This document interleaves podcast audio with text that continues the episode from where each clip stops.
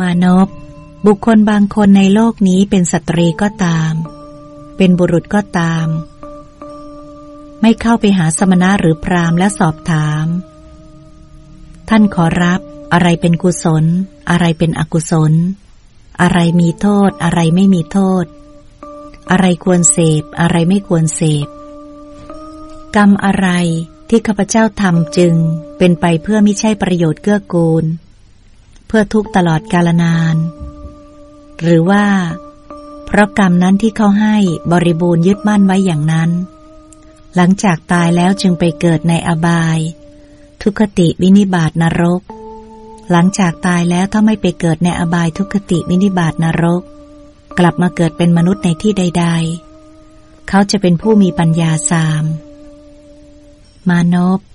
การที่บุคคลไม่เข้าไปหาสมณะหรือพราหมณ์ แล้วสอบถามว่าท่านขอรับ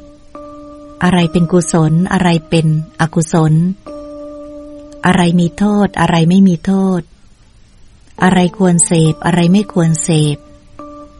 กรรมอะไรที่ข้าพเจ้าทำจึงเป็นไปเพื่อประโยชน์เกื้อกูล เพื่อทุกตลอดกาลนาน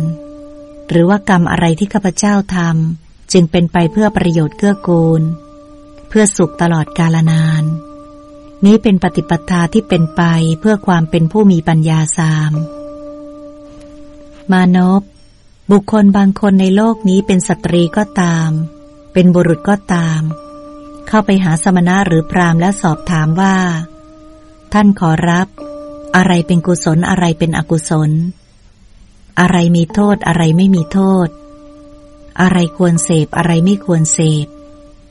กรรมอะไรที่ข้าพเจ้าทำ จึงเป็นไปเพื่อมิใช่ประโยชน์เกื้อกูล เพื่อทุกตลอดกาลนาน หรือว่ากรรมอะไรที่ข้าพเจ้าทำจึงเป็นไปเพื่อประโยชน์เกื้อกูล เพื่อสุขตลอดกาลนาน เพราะกรรมนั้นที่เขาให้บริบูรณ์ยึดมั่นไว้อย่างนั้น หลังจากตายแล้วเขาจึงไปเกิดในสุคติโลกสวรรค์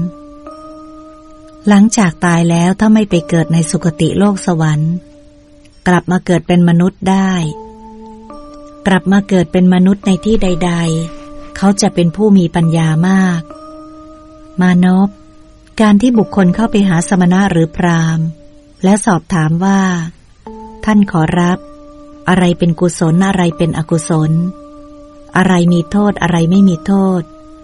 อะไรควรเสพอะไรไม่ควรเสพ กรรมอะไรข้าพเจ้าทำจึงเป็นไปเพื่อมิใช่ประโยชน์เกื้อกูล พื่อทุกตลอดกาลนาน หรือว่ากรรมอะไรที่ข้าพเจ้าทำแล้วจึงเป็นไปเพื่อประโยชน์เกื้อกูล เพื่อสุขตลอดกาลนาน นี้เป็นปฏิปทาที่เป็นไปเพื่อความเป็นผู้มีปัญญามากอะระหังสัมมาสัมพุทโธภควา พุทธังภควันตังอภิวาเทมิ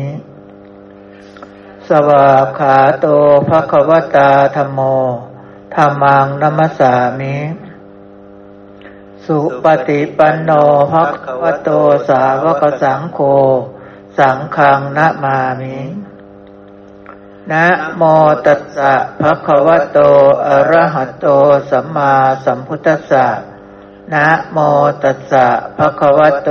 อะระหะโต สัมมาสัมพุทธัสสะ นะโมตัสสะภะคะวะโต อะระหะโต สัมมาสัมพุทธัสสะ ที่ส่วนกุศลครับ ขอทักษิณาทานเหล่านี้ จงสำเร็จแก่เทวดา และญาติทั้งหลายของเรา ขอท่านทั้งหลาย จงเป็นสุขเถิด สาธุ เชิญคุณหมอครับ ครับกราบสวัสดีทุกท่านนะครับ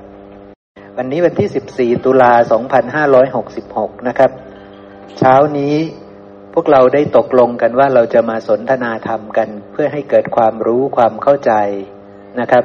พระพุทธเจ้าบอกว่ากรรมต่างๆนะมันมีวิบาก มีกรรมชนิดหนึ่งที่จะได้วิบากคือจะได้เป็นผู้มีปัญญามากนะครับนะ กรรมที่จะเป็นไปเพื่อให้ได้เกิดเป็นมนุษย์แล้วเป็นผู้มีปัญญามาก กรรมนั้นคือว่ายังไงครับ กรรมที่จะเป็นไปเพื่อให้เกิดเป็นมนุษย์แล้วเป็นผู้มีปัญญามาก กรรมนั้นคือกรรมอะไรครับ ไม่ใช่ กรรมอย่างเช่นว่า ถ้าเราเป็นผู้มักเบียดเบียนทำร้ายสัตว์เบียดเบียนสัตว์อื่นเนี่ย เราคันตายไปแล้วพอไปเกิดในอัตภาพใหม่ เราจะถ้าไปเกิดเป็นมนุษย์อย่างนี้นะครับ เราจะเป็นมนุษย์ที่มีโรคมากใช่ไหมครับ นะทีนี้กรรมอะไรหนอที่จะเป็นเหตุเป็นปัจจัย ถ้าไปเกิดเป็นมนุษย์แล้วจะเป็นผู้มีปัญญามาก เป็นสิ่งที่พระพุทธเจ้าท่านทำมาตลอดการยาวนาน ในสมัยที่พระองค์เป็นมนุษย์นะครับนะ ก่อนที่พระองค์จะตัดสรู้นะ พระองค์ทำกรรมแบบนี้ พอพระองค์มาเป็นเจ้าชายสิทธัตถะเนี่ย พระองค์ก็เลยกลายเป็นผู้มีปัญญามากนะจนกระทั่ง ได้บรรลุตัดสรู้เป็นพระหันตสัมมาสัมพุทธเจ้า กรรมในอดีตชาติที่พระองค์ได้ทำมาตลอดการยาวนาน กรรมที่ว่านั้นคือเรื่องอะไรครับ เราจำได้ไหมเนี่ยปู่สมบูรณ์ตอบให้ฟังแล้วนะครับ ปู่ใช้ไม้อะไรครับ เมื่อเข้าไปหาสมณพราหมณ์ก็ถามว่าอะไรคือกุศลอะไรคืออกุศล ถูกต้องไหมครับ ถูกต้องเนาะคือกรรมที่จะเป็นไปเพื่อให้เป็นผู้มีปัญญามากเนี่ย ก็คือเรื่องอย่างที่ปู่ท่านว่านะครับ คือเมื่อเข้าไปหาสมณะหรือพราหมณ์นักบวชแล้วเนี่ย ก็จะถามว่าอะไรเป็นกุศล อะไรเป็นอกุศล อะไรมีประโยชน์ อะไรไม่มีประโยชน์ อะไรทำแล้วจะเป็นไปเพื่อเกื้อกูลเพื่อประโยชน์ สิ้นกาลนาน อะไรที่ทำแล้วจะเป็นโทษ เป็นทุกข์ตลอดกาลนานนะครับเนาะกรรมนั้นก็คือไปถามสมณพราหมณ์เหล่านั้นว่า อะไรคือกุศล อะไรคืออกุศล เพราะฉะนั้นเช้านี้เราก็เลยจะมาสนทนาเรื่องนี้ ว่าอะไรคือกุศล อะไรคืออกุศล แต่ก่อนที่จะเข้าสู่การสนทนาผมจะบอกซะก่อนว่า ผมจะถามพวกเราซะก่อนว่า ตอนที่พระพุทธเจ้าท่านแสวงหาว่าอะไรคือกุศล อะไรคืออกุศลเนี่ย พระองค์ได้รับคำตอบที่ถูกต้องหรือเปล่าครับ พระองค์ได้รับคำตอบที่ถูกต้องบริสุทธิ์บริบูรณ์เลยหรือยังครับยังเพราะว่าพระองค์จะเป็นผู้ตัดสรู้เรื่องนี้ พระองค์จะเป็นผู้ตัดสรู้เรื่องนี้ว่าอะไรคือกุศลอะไรคืออกุศล เพราะฉะนั้นตอนที่พระองค์เป็นมนุษย์ แล้วพระองค์เดินไปหาสมณพราหมณ์เข้าไปหาสมณพราหมณ์แล้วไปถามว่าอะไรหนอเป็นกุศล อะไรเป็นอกุศลอะไรเป็นประโยชน์อะไรไม่เป็นประโยชน์ อะไรจะเป็นไปเพื่อประโยชน์เกื้อกูลตลอดสิ้นกาลนาน อะไรจะเป็นโทษ เป็นทุกข์ตลอดสิ้นกาลนาน พระองค์ก็อาจจะได้คำตอบเหมือนกัน แต่คำตอบเหล่านั้นไม่บริสุทธิ์บริบูรณ์ นะครับเนาะทีนี้คำตอบที่บริสุทธิ์บริบูรณ์ก็จะเกิดขึ้นในสมัยที่พระองค์ได้บรรลุตัดสรู้แล้ว เพราะว่าพระองค์ได้ตัดสรู้กุศลธรรมนะครับเนาะพระองค์ได้ตัดสรู้กุศลธรรม ก่อนที่พระองค์จะเกิดขึ้นในโลกไม่มีกุศลธรรม ในสมัยนั้นนะครับเนาะในยุคนั้นจะไม่มีกุศลธรรมเลย มีแต่อกุศลธรรม จะมีแต่สิ่งที่มีโทษ จะมีแต่สิ่งที่เป็นไปเพื่อให้เกิดทุกข์ตลอดกาลนาน นะครับเนาะสมมติว่าสมัยหนึ่งมีพระเจ้าจากักรพรรดิเกิดขึ้นมาในโลก สมัยนั้นไม่มีพระพุทธเจ้าเนาะสมัยนั้นมีพระเจ้าจากักรพรรดิเกิดขึ้นมาในโลกเนี่ยตอนนั้นสิ่งที่พระเจ้าจากักรพรรดิทำเนี่ย ดีไหมครับ ดีทำไมเรียกว่าดี กายท่านดีไหมกายท่านก็ดีวาจาท่านดีไหมครับ ใจท่านดีไหม ใจท่านก็ประกอบด้วยเมตตาการุณา มุทิตา อุเบกขา ใช่ไหมครับ ท่านคิดร้ายพยาบาทใครไหมครับ ท่านคิดเบียดเบียนใครไหม ไม่มี ท่านคิดโลภเพ่งเล็งอยากได้ของคนอื่นไหม ไม่มีเลยใช่ไหมครับ ไม่มีเลย ซึ่งพวกเราทำได้อย่างท่านไหมครับ ไม่ได้ใช่ไหมครับท่านช่างดีเหลือเกินใช่ไหมครับ ท่านช่างดีเหลือเกินนะ แต่สมัยนั้นไม่มีพระพุทธเจ้า เพราะว่ามีเฉพาะพระเจ้าจากักรพรรดิซึ่งเป็นคนดีเหลือเกินคนที่ดีที่สุดในยุคที่มีมนุษย์ในยุคนั้นนะครับ แต่กระนั้นสิ่งนั้นก็ยังไม่ได้เรียกว่ากุศลใช่ไหมครับ สิ่งที่ท่านทำเป็นไปเพื่อประโยชน์เพื่อความสิ้นทุกข์ไหมครับ ไม่ได้เป็นไปเพื่อความสิ้นทุกข์ไม่ได้เป็นไปเพื่อประโยชน์ เพื่อความสิ้นทุกข์ไม่ได้เป็นแบบนั้นนะครับเนาะยังเป็นไปเพื่ออ การเข้าถึงทุกข์อยู่ดีใช่ไหมครับ เพราะฉะนั้นแม้แต่ความดีขนาดนั้นก็ยังนับว่าเป็นอกุศลเลยนะครับ เพียงแต่ว่าอากุศลมันจำแนกเป็นหลายอย่างใช่ไหมอกุศลที่เป็นบุญก็มีใช่ไหมครับ ที่เป็นบุญ แต่บุญนั้นก็ยังพาให้ได้รับวิบากคือต้องไปเกิด อย่างพระเจ้าจากักรพรรดิตายแล้วก็ไปเกิดในที่ไหนครับ ไปเกิดที่ไหนพระเจ้าจากักรพรรดิ ไปเกิดพรหมโลกนะครับนะไปเกิดที่พรหมโลกใช่ไหมซึ่งโลกนั้นไม่มีการเบียดเบียนใช่ไหมครับ เพราะว่าคนที่ทำกรรมขาวเนี่ย พระเจ้าจากักรพรรดิทำกรรมขาวนะครับ กรรมขาวนี่ก็คือการปรุงแต่งกาย การปรุงแต่งวาจา การปรุงแต่งใจใช่ไหมครับ การแสดงออกทางกาย การแสดงออกทางวาจา การแสดงออกทางใจ เป็นไปในลักษณะที่ไม่มีการเบียดเบียน ไม่เบียดเบียนคนอื่น นี่คือกรรมขาว อย่างลักษณะของพระเจ้าจากักรพรรดินี่แหละ กายกรรม การแสดงออกทางกาย วจีกรรม การแสดงออกทางวาจา มโนกรรม การแสดงออกทางใจ ไม่มีการเบียดเบียนคนอื่น ใช่ไหมครับ เพราะว่าเริ่มต้นที่ใจท่านก็ดี ใจท่านประกอบด้วยเมตตาการุณามุทิตาอุเบกขา ทิฏฐิของท่านเป็นแบบไหนครับ มิจฉาหรือสัมมา สัมมาทิฏฐิชั้นโลกียะ เป็นสัมมาทิฏฐิชั้นโลกียะนะนะครับ มีสัมมาทิฏฐิชั้นโลกียะ เพราะฉะนั้นสิ่งที่ท่านแสดงออกทั้งหมดนั้นมันเป็นบุญทั้งหมดเลย กายก็เป็นบุญ วาจา ก็เป็นบุญ ใจก็เป็นบุญ มีวิบากจะต้องให้ผลวิบากแก่ขันนะครับ คือจะต้องได้เกิดอีกเกิดแล้วก็ก็เลยท่านต้องไปเกิดใน พรมโลก ไปรับวิบากที่เป็นส่วนแห่งบุญเหล่านี้เสียนะครับเนาะท่านก็เลยเข้าถึงโลกที่ไม่มีการเบียดเบียน อย่างเช่นเข้าไปเป็นเทพชั้นสุภกินหะเป็นต้น ที่พระเจ้าตัดเรื่องกรรมกรรมขาวไว้นะครับนะคือกายกรรม วจีกรรม มโนกรรมไม่มีการเบียดเบียนผู้อื่น เรียกว่ากรรมขาว ขันตายแล้วย่อมเข้าถึงโลกที่ไม่มีการเบียดเบียน อย่างเช่น ไปเกิดเป็นสุภกินหาพรหมเป็นต้นนะครับเนาะนี่คือบุญใช่ไหมครับ แต่ทีนี้ในโลกเรามันไม่ได้มีแค่บุญ มันก็มีบาปด้วยใช่ไหมครับ บาปก็ได้แก่พวกที่ชอบฆ่าสัตว์ ชอบลักทรัพย์ ชอบประพฤติผิดในกามชอบพูดเท็จ พูดคำหยาบ พูดส่อเสียด พูดเพ้อเจ้อชอบคิดเพ่งเล็งอยากได้ของเขา ชอบคิดร้ายพยาบาทคนอื่นเขาใช่ไหมครับ นะ แล้วถ้าสุดๆไปเลยก็คือมีมิจฉาทิฏฐิใช่ไหมครับ พวกนี้ก็จะเป็นกรรมดำโดยส่วนเดียวใช่ไหม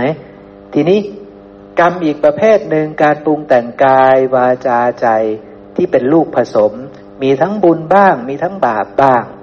ก็อย่างพวกเรานี่แหละนะครับเนาะจริง ๆ พวกเราก็ทำได้ทั้งสามกรรมเลย คือทั้งกรรมขาวเราก็เคยทำกรรมดำเราก็เคยทำกรรมทั้งดำและขาวเราก็เคยทำเนาะ นี่คือสิ่งสภาพที่มีอยู่แล้วในโลกนะครับ สภาพที่มีอยู่แล้วในโลก แล้วกรรมทั้งหมดนี้เกิดจากอะไรครับ กรรมทางกาย กรรมทางวาจา กรรมทางใจนี่เกิดจากอะไรครับ ปู่บอกว่าเกิดจากผัสสะถูกไหมครับ มีท่านใดไม่เข้าใจบ้างว่ากรรมเกิดจากผัสสะนะ เพราะฉะนั้นเราจะวัดว่าอันนี้เป็นกุศล อันนี้เป็นอกุศลนี่ เราดูที่กรรมใช่ไหมครับ เราดูที่กรรมนะ ซึ่งจุดเริ่มต้นก็เกิดขึ้นจากผัสสะใช่ไหมครับ ผัสสะผัสสะทั้งตา หู จมูก ลิ้น กาย ใจ นี่แหละนะครับ แล้วก็วิ่งไปเกิดผัสสะแล้วเกิดอะไรขึ้นครับ พอมีผัสสะแล้วเกิดอะไรขึ้น เกิดเวทนาขึ้น เกิดสัญญาขึ้น เกิดสัญเจตนา เกิดสังขารขึ้นใช่ไหมครับ แล้วก็มีการปรุงแต่งให้เกิดจิตใช่ไหม เอาอะไรมาปรุงแต่ง เอาอะไรมาปรุงแต่งให้เกิดเป็นจิต เอาเวทนาและสัญญา เอาสัญญาและเวทนาใช่ไหมครับ ถ้าสุขเวทนาเกิดขึ้น สัญญาก็จะจำสิ่งนั้นว่าดีใช่ไหมครับ อย่างเช่นเรากินขนมอะไรนะ ขนมเทียนหรือเปล่าขนมอะไรครับเมื่อเช้านี้ขนมที่อบเทียนน่ะ ขนมเปี๊ยะใช่ไหมขนมเปี๊ยะนะครับ แม่บางท่านก็บอกเออหอมกลิ่นเทียน แม่น้อยก็บอกว่าอร่อยใช่ไหมนะแม่น้อยก็บอกว่าอร่อยเนี่ยแปลว่าผัสสะลิ้นไปกระทบขนมเปี๊ยะเกิดสุขเวทนา สัญญาก็เลยจำขนมเปี๊ยะก้อนนี้ว่าอร่อยใช่ไหมก็เลยมีการตัดสินหรือปรุงแต่งขนมเปี๊ยะว่าดีใช่ไหมครับ เกิดจิตมีราคะใช่ไหมครับ กินก้อนหนึ่งแล้วก็อาจจะอยากจะกินก้อนที่สองใช่ไหมครับ เป็นอย่างนั้นใช่ไหมชวนเพื่อนกินด้วยใช่ไหมครับนะนี่คือจิตถูกปรุงแต่งขึ้นแบบนี้ใช่ไหมครับ แรกสุดจิตของแม่น้อยมีราคะกับขนมเปี๊ยะไหมครับ ไม่มีแรกสุดไม่มี แต่เมื่อมีผัสสะจิตมีราคะในขนมเปี๊ยะจึงเกิดขึ้น เพราะฉะนั้นจิตเป็นของปรุงแต่งไหมครับ เป็นของปรุงแต่งนะจิตดวงนี้เป็นของปรุงแต่งอาศัยปัจจัยจึงเกิดขึ้น ก็อาศัยผัสสะอาศัยนามรูป อาศัยเวทนา อาศัยสัญญาจึงมีการปรุงแต่งให้เกิดจิตเกิดขึ้น ใช่ไหมครับ แต่จิตดวงนี้วิปลาสหรือไม่วิปลาสครับ วิปลาสใช่ไหมเป็นจิตที่มีราคะนะครับเนาะเป็นจิตวิปลาสทิฏฐิก็เลยพลอยวิปลาส กรรมก็เลยวิปลาสไปหมด เป็นอกุศลนะนะต่อให้ชวนหวังดีว่าอยากให้แม่ชะแม่คำลองชิมดูซิอร่อยนะ จิตดวงนี้ไม่ได้เป็นบาปก็จริง ใช่ไหมครับ ไม่ได้เป็นบาป แต่ยังนับเนื่องด้วยอกุศลนะครับ อยากจะให้แม่คำได้กินของอร่อยบ้าง ก็เลยเชิญชวนให้แม่คำได้กินนะครับ ก็ยังนับว่าเป็นอกุศล แต่อาจจะเป็นส่วนในลักษณะใจดีกับแม่คำเป็นบุญได้ไหมครับ เป็นบุญใช่ไหมครับ สูงสุดก็คือได้เป็นบุญนะ เพราะฉะนั้นเนี่ยก็คือสภาพที่มันมีอยู่แล้วในโลก เมื่อสุขเวทนาเกิดขึ้น จิตมีราคะย่อมเกิดขึ้น ถ้าทุกขเวทนาเกิดขึ้น จิตมีโทสะย่อมเกิดขึ้น อย่างเช่น เราถูกตำหนิตีเตียน เราถูกตำหนิตีเตียนอย่างนี้ใช่ไหมครับ เราชอบหรือไม่ชอบครับ ไม่ชอบใช่ไหม ทุกขเวทนาใช่ไหมครับ เกิดขึ้น ทุกขเวทนาเกิดขึ้น สัญญาว่าเขาติเตียนเราเขาว่าเราเกิดขึ้น ก็เลยเกิดการปรุงแต่งจิต ให้เกิดจิตดวงที่มีโทสะเกิดขึ้น จิตหดหูเกิดขึ้น จิตเศร้าหมองเกิดขึ้นอย่างนี้เป็นต้น ใช่ไหมครับ จิตนี้เป็นของปรุงแต่งแบบนี้พอจิตดวงนี้เกิดขึ้น นี่คือกุศลหรืออกุศลครับ นี่คืออกุศลคือรากเหง้าของอกุศล ใช่ไหมครับนะเพราะฉะนั้นใจที่จะเกิดขึ้นก่อนเพื่อนเนี่ย เพราะว่ากรรมกรรมในบรรดากรรมสามอย่างในกรรมทางกาย กรรมทางวาจา กรรมทางใจกรรมทางใจจะเกิดขึ้นก่อน ใจจะสำเร็จก่อน ใจร้ายกับเขาเกิดก่อนใช่ไหมครับ ใจไม่ดีกับเขาเกิดก่อน ถ้าไม่มีฮิริโอตปะ วาจาไม่ดีก็จะเกิดขึ้น กายไม่ดีก็จะเกิดขึ้นใช่ไหมครับ วาจาเบียดเบียนก็จะเกิดขึ้น กายเบียดเบียนก็จะเกิดขึ้น เนี่ยอกุศลก็จะเกิดขึ้นบริบูรณ์แบบนี้ ใช่ไหมครับ นี่คือทางมาของอกุศลเป็นแบบนี้นะครับนะ หรือว่าเวลาเราเกิดผัสสะแล้ว เกิดอทุกขมสุขเวทนาทีนี้ เกิดอทุกขมสุขเวทนาคือ ไม่สุขไม่ทุกข์ก็ปรุงแต่งอีกเหมือนกันใช่ไหมครับ ก็ปรุงแต่งสิ่งที่เข้ามากระทบอีกเหมือนกันนะครับ อย่างเช่น หูได้ยินเสียง ได้ยินเสียงนกร้องอย่างนี้เป็นต้น ก็รู้สึกเฉยเฉยใช่ไหมครับ เพราะว่าได้ยินอย่างนี้มาคุ้นเคยกับเสียงนี้มาตลอดการยาวนานแล้ว ก็เลยรู้สึกเฉยเฉยตัดสินเสียงนกทันทีใช่ไหมครับ ได้เป็นจิตดวงที่มีโมหะ ใช่ไหมครับ นี่ก็ยังเป็นอกุศล เพราะว่าพระองค์ตัดบอกว่า ราคะเป็นรากเหง้าของอกุศล โทสะเป็นรากเหง้าของอกุศล โมหะเป็นรากเหง้าของอกุศล ตอนที่แม่น้อยมีราคะในขนมเปี๊ยะก็ยังเชิญชวนให้แม่คำกิน เป็นบุญใช่ไหมครับ แต่ก็ยังนับว่าเป็นอกุศลด้วยอาการอย่างนี้ สมมติว่าแม่สมอนเห็นหลาน แล้วอุ้ย วันนี้จะมารักษาอริยะอุโบสถ กลัวหลานจะไม่มีเงิน กินขนมก็เลยจะให้เงินหลานอย่างเงี้ยจิตมีราคะกับหลาน จิตรักใคร่หลานใช่ไหมครับ จึงให้เงินหลานใช่ไหมครับ จิตห่วงใยหลาน จิตเมตตากับหลาน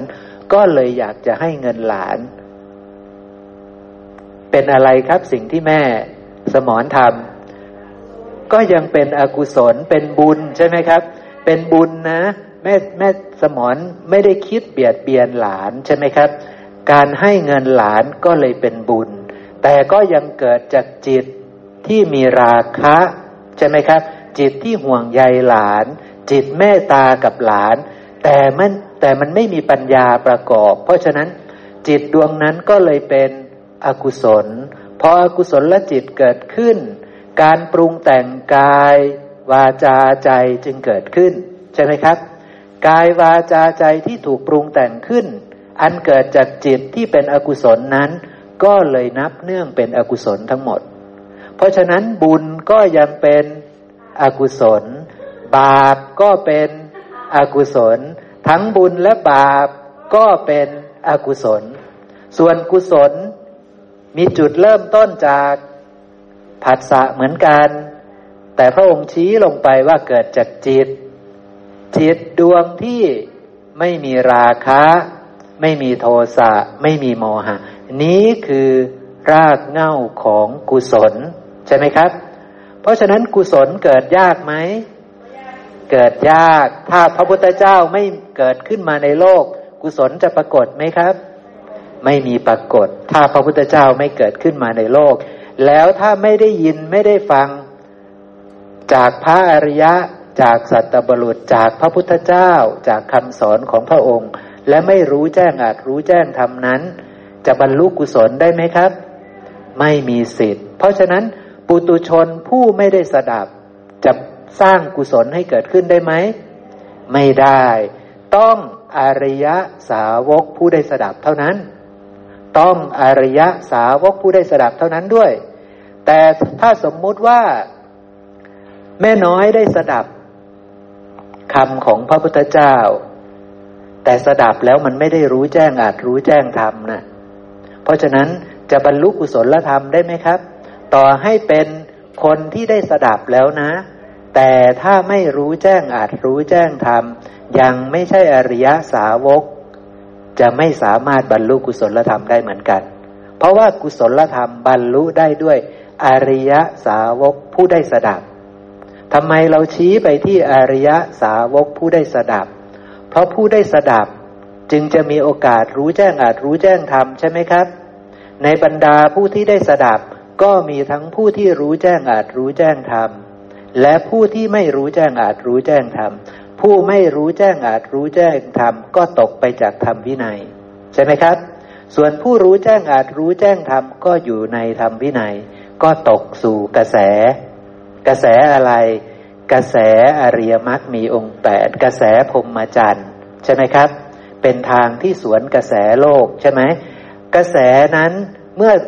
คนใดก็ตามไปตกอยู่ในกระแสนั้นแล้ว ใครก็ตามไปตกอยู่ในกระแสนั้น จะบรรลุอะไรครับ จะบรรลุกุศลธรรม จะบรรลุสัมมาญาณะจะบรรลุสัมมาวิมุตตินะครับนะ จะได้สัมมาญาณะ จะได้สัมมาวิมุตติ เมื่อได้สัมมาญาณะ ได้สัมมาวิมุตติ ตัณหามีไหมครับ สมัยนั้น ตัณหาไม่มีมีการยึดมั่นอะไรในโลกนี้ไหมครับ ยึดมั่นถือมั่นอะไรอะไรในโลกไหมไม่มี เพราะว่าสมัยนั้นได้เห็นโลกถูกต้องตามความเป็นจริงหมดแล้วว่าทั้งหมดนี้เป็นเพียงธรรมชาติที่อาศัยกันและกันเกิดขึ้น หาได้มีสัตว์บุคคลตัวตนเราเขาไม่ สมัยนั้นรู้แจ้งอาจรู้แจ้งธรรมรู้แจ้งโลก รู้แจ้งทุกทั้งปวงแล้ว จึงหลุดพ้นจากทุกทั้งปวงได้ ไม่ยึดมั่นถือมั่นอะไรอะไรในโลกใช่ไหมครับ สมัยนั้นอริยมรรคมีองค์แปดเกิดขึ้นบริบูรณ์เรียบร้อยแล้ว สมัยนั้นสัมมาญาณะเกิดขึ้นบริบูรณ์แล้ว สมัยนั้นสัมมาวิมุตติเกิดขึ้นสมบูรณ์แล้ว ตอนที่มีสัมมาญาณะนะ่ะเรียกว่ามีดวงตา มีญาณมีปัญญา มีวิชา มีแสงสว่าง ใช่ไหมครับ เพราะฉะนั้นตอนนั้นมีปัญญาแล้ว เห็นโลกอย่างถูกต้องตามความเป็นจริงและจึงหลุดพ้นจากโลกได้ ทีนี้ตอนที่คนมีปัญญา ปัญญาเองก็เป็นของปรุงแต่ง ใช่ไหมครับ ปัญญาเป็นของปรุงแต่งเนี่ยเราต้องรู้ก่อนว่าปัญญาเป็นของปรุงแต่ง เราต้องเชื่อก่อนว่าปัญญาเป็นของปรุงแต่ง ไม่งั้นเราก็จะคิดว่า อุ้ยเราเกิดมาเป็นคนอย่างนี้ต้องรออีกแสนโกรธชาติ ถึงจะเป็นผู้มีปัญญาได้ เนี่ยแต่ว่าเรายังไม่เข้าใจคำสอนของพระพุทธเจ้าเลยนะครับ เรายังไม่เข้าใจคำสอนของพระเจ้าเลย ปัญญาเป็นของปรุงแต่ง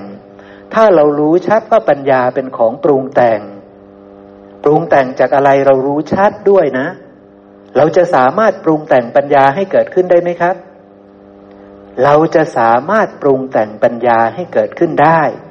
แต่ถ้าเราไม่รู้ว่าปัญญาเป็นของปรุงแต่ง หรือรู้อยู่แหละว่าปัญญาเป็นของปรุงแต่ง แต่เราไม่รู้ว่าปัญญามันปรุงแต่งจากอะไรแน่ เราจะไปบรรลุทำให้เกิดปัญญาได้ไหมครับ ไม่มีทางได้ แต่ถ้าเรารู้ว่าปัญญาเป็นของปรุงแต่ง ปัญญาเกิดแบบนี้ ปัญญาอาศัยปัจจัยแบบนี้ เราสร้างเหตุปัจจัยให้ถูกปัญญาก็จะเกิดขึ้น เมื่อปัญญาเกิดขึ้น อะไรเกิดขึ้นเรียบร้อยแล้วครับ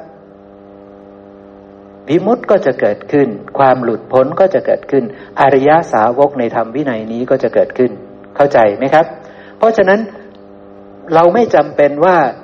เราจะต้องไปรออีกแสนโกรธชาติ ถึงจะได้เป็นอริยาสาวกในธรรมวินัยนี้ เมื่อเรารู้ชัดว่าปัญญาคืออะไร ปัญญาเป็นของปรุงแต่งจากอะไร เราเชื่อในสิ่งที่พระองค์ตรัสรู้ไหม ตอนใดก็ตามที่จิตไม่วิปลาสตอนนั้นจะมีปัญญาได้ไหมครับ แล้วจิตไม่วิปลาสเกิดจากอะไรครับ จิตไม่วิปลาสเป็นของปรุงแต่งไหม ปรุงแต่งจากอะไรครับ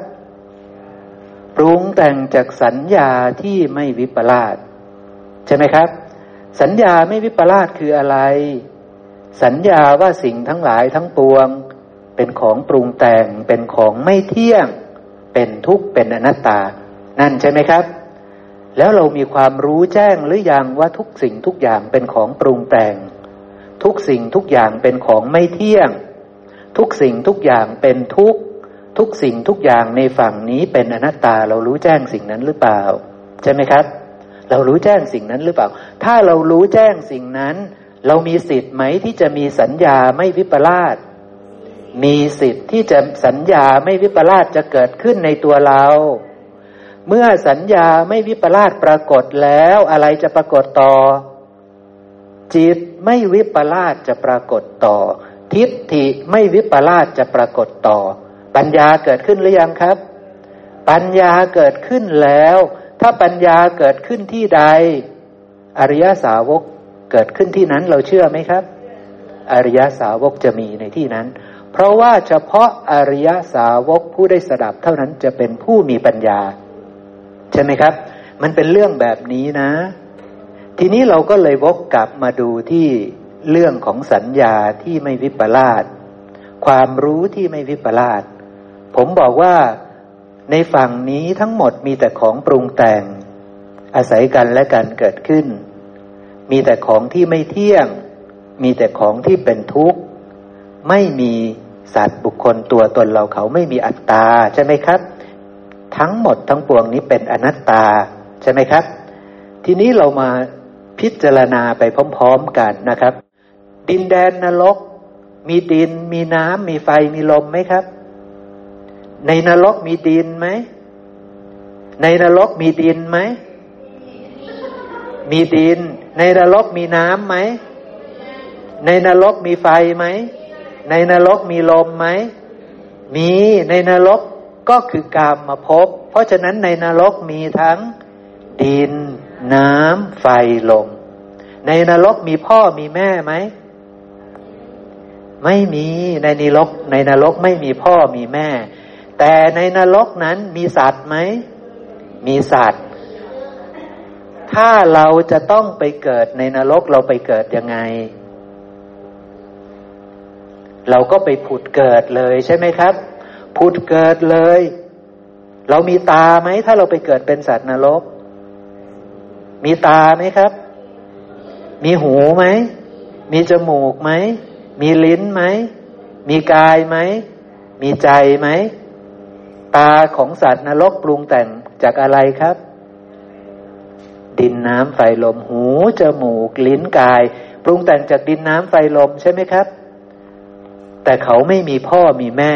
เพราะฉะนั้นก็เอาดินน้ำไฟลมที่มีอยู่ในนรกนั่นแหละ มาประกอบกันเลยใช่ไหมครับ แต่ทีนี้จะมีสัตว์นรกเกิดขึ้นได้พี่ครูบอกว่าจะต้องมีวิญญาณธาตุไปประกอบกับดินน้ำไฟลมเหล่านั้น เช่นเดียวกันโลกที่อยู่ห่างไกลมากมีแต่พืชพันธุ์ธัญญาหาร แล้วจะมีสัตว์ไปเกิดขึ้น ตรงนั้นนี่สมมติว่ามีผู้ชายผู้หญิงอยู่ตรงนั้นแล้ว มีหมาตัวผู้หมาตัวเมียอยู่ตรงนั้นแล้ว เขามีการผสมกัน ใช่ไหมครับ จากผู้ชายตัวเล็กๆ ผู้หญิงตัวเล็ก ๆ เขาจะเติบโตเป็นหนุ่มเป็นสาวหมาตัวเล็ก ๆ ตัวผู้ตัวเมียจะเติบโตเป็นหนุ่มเป็นสาว เขาจะต้องกินพืชพันธุ์ธัญญาหารที่มีอยู่ในที่นั้นใช่ไหมครับ เขากำลังกินอะไรครับกำลังกินดินน้ำไฟลมใช่ไหมครับ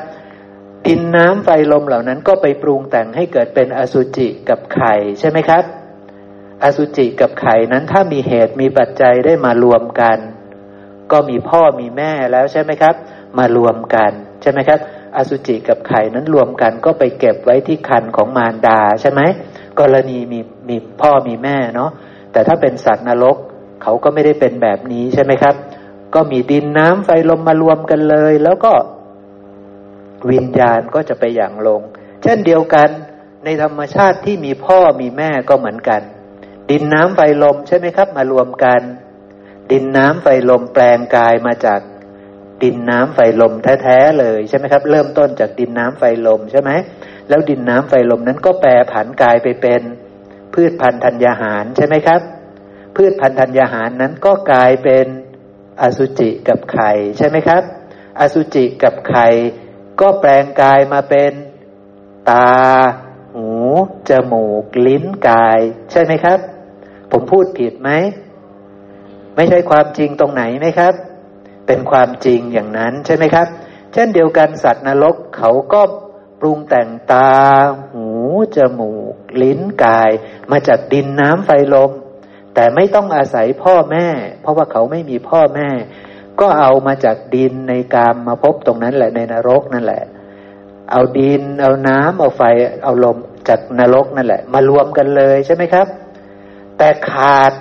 วิญญาณธาตุไม่ได้ ถ้าขาดวิญญาณธาตุจะบัญญัติสัตว์ไม่ได้ จะบัญญัติสัตว์นรกไม่ได้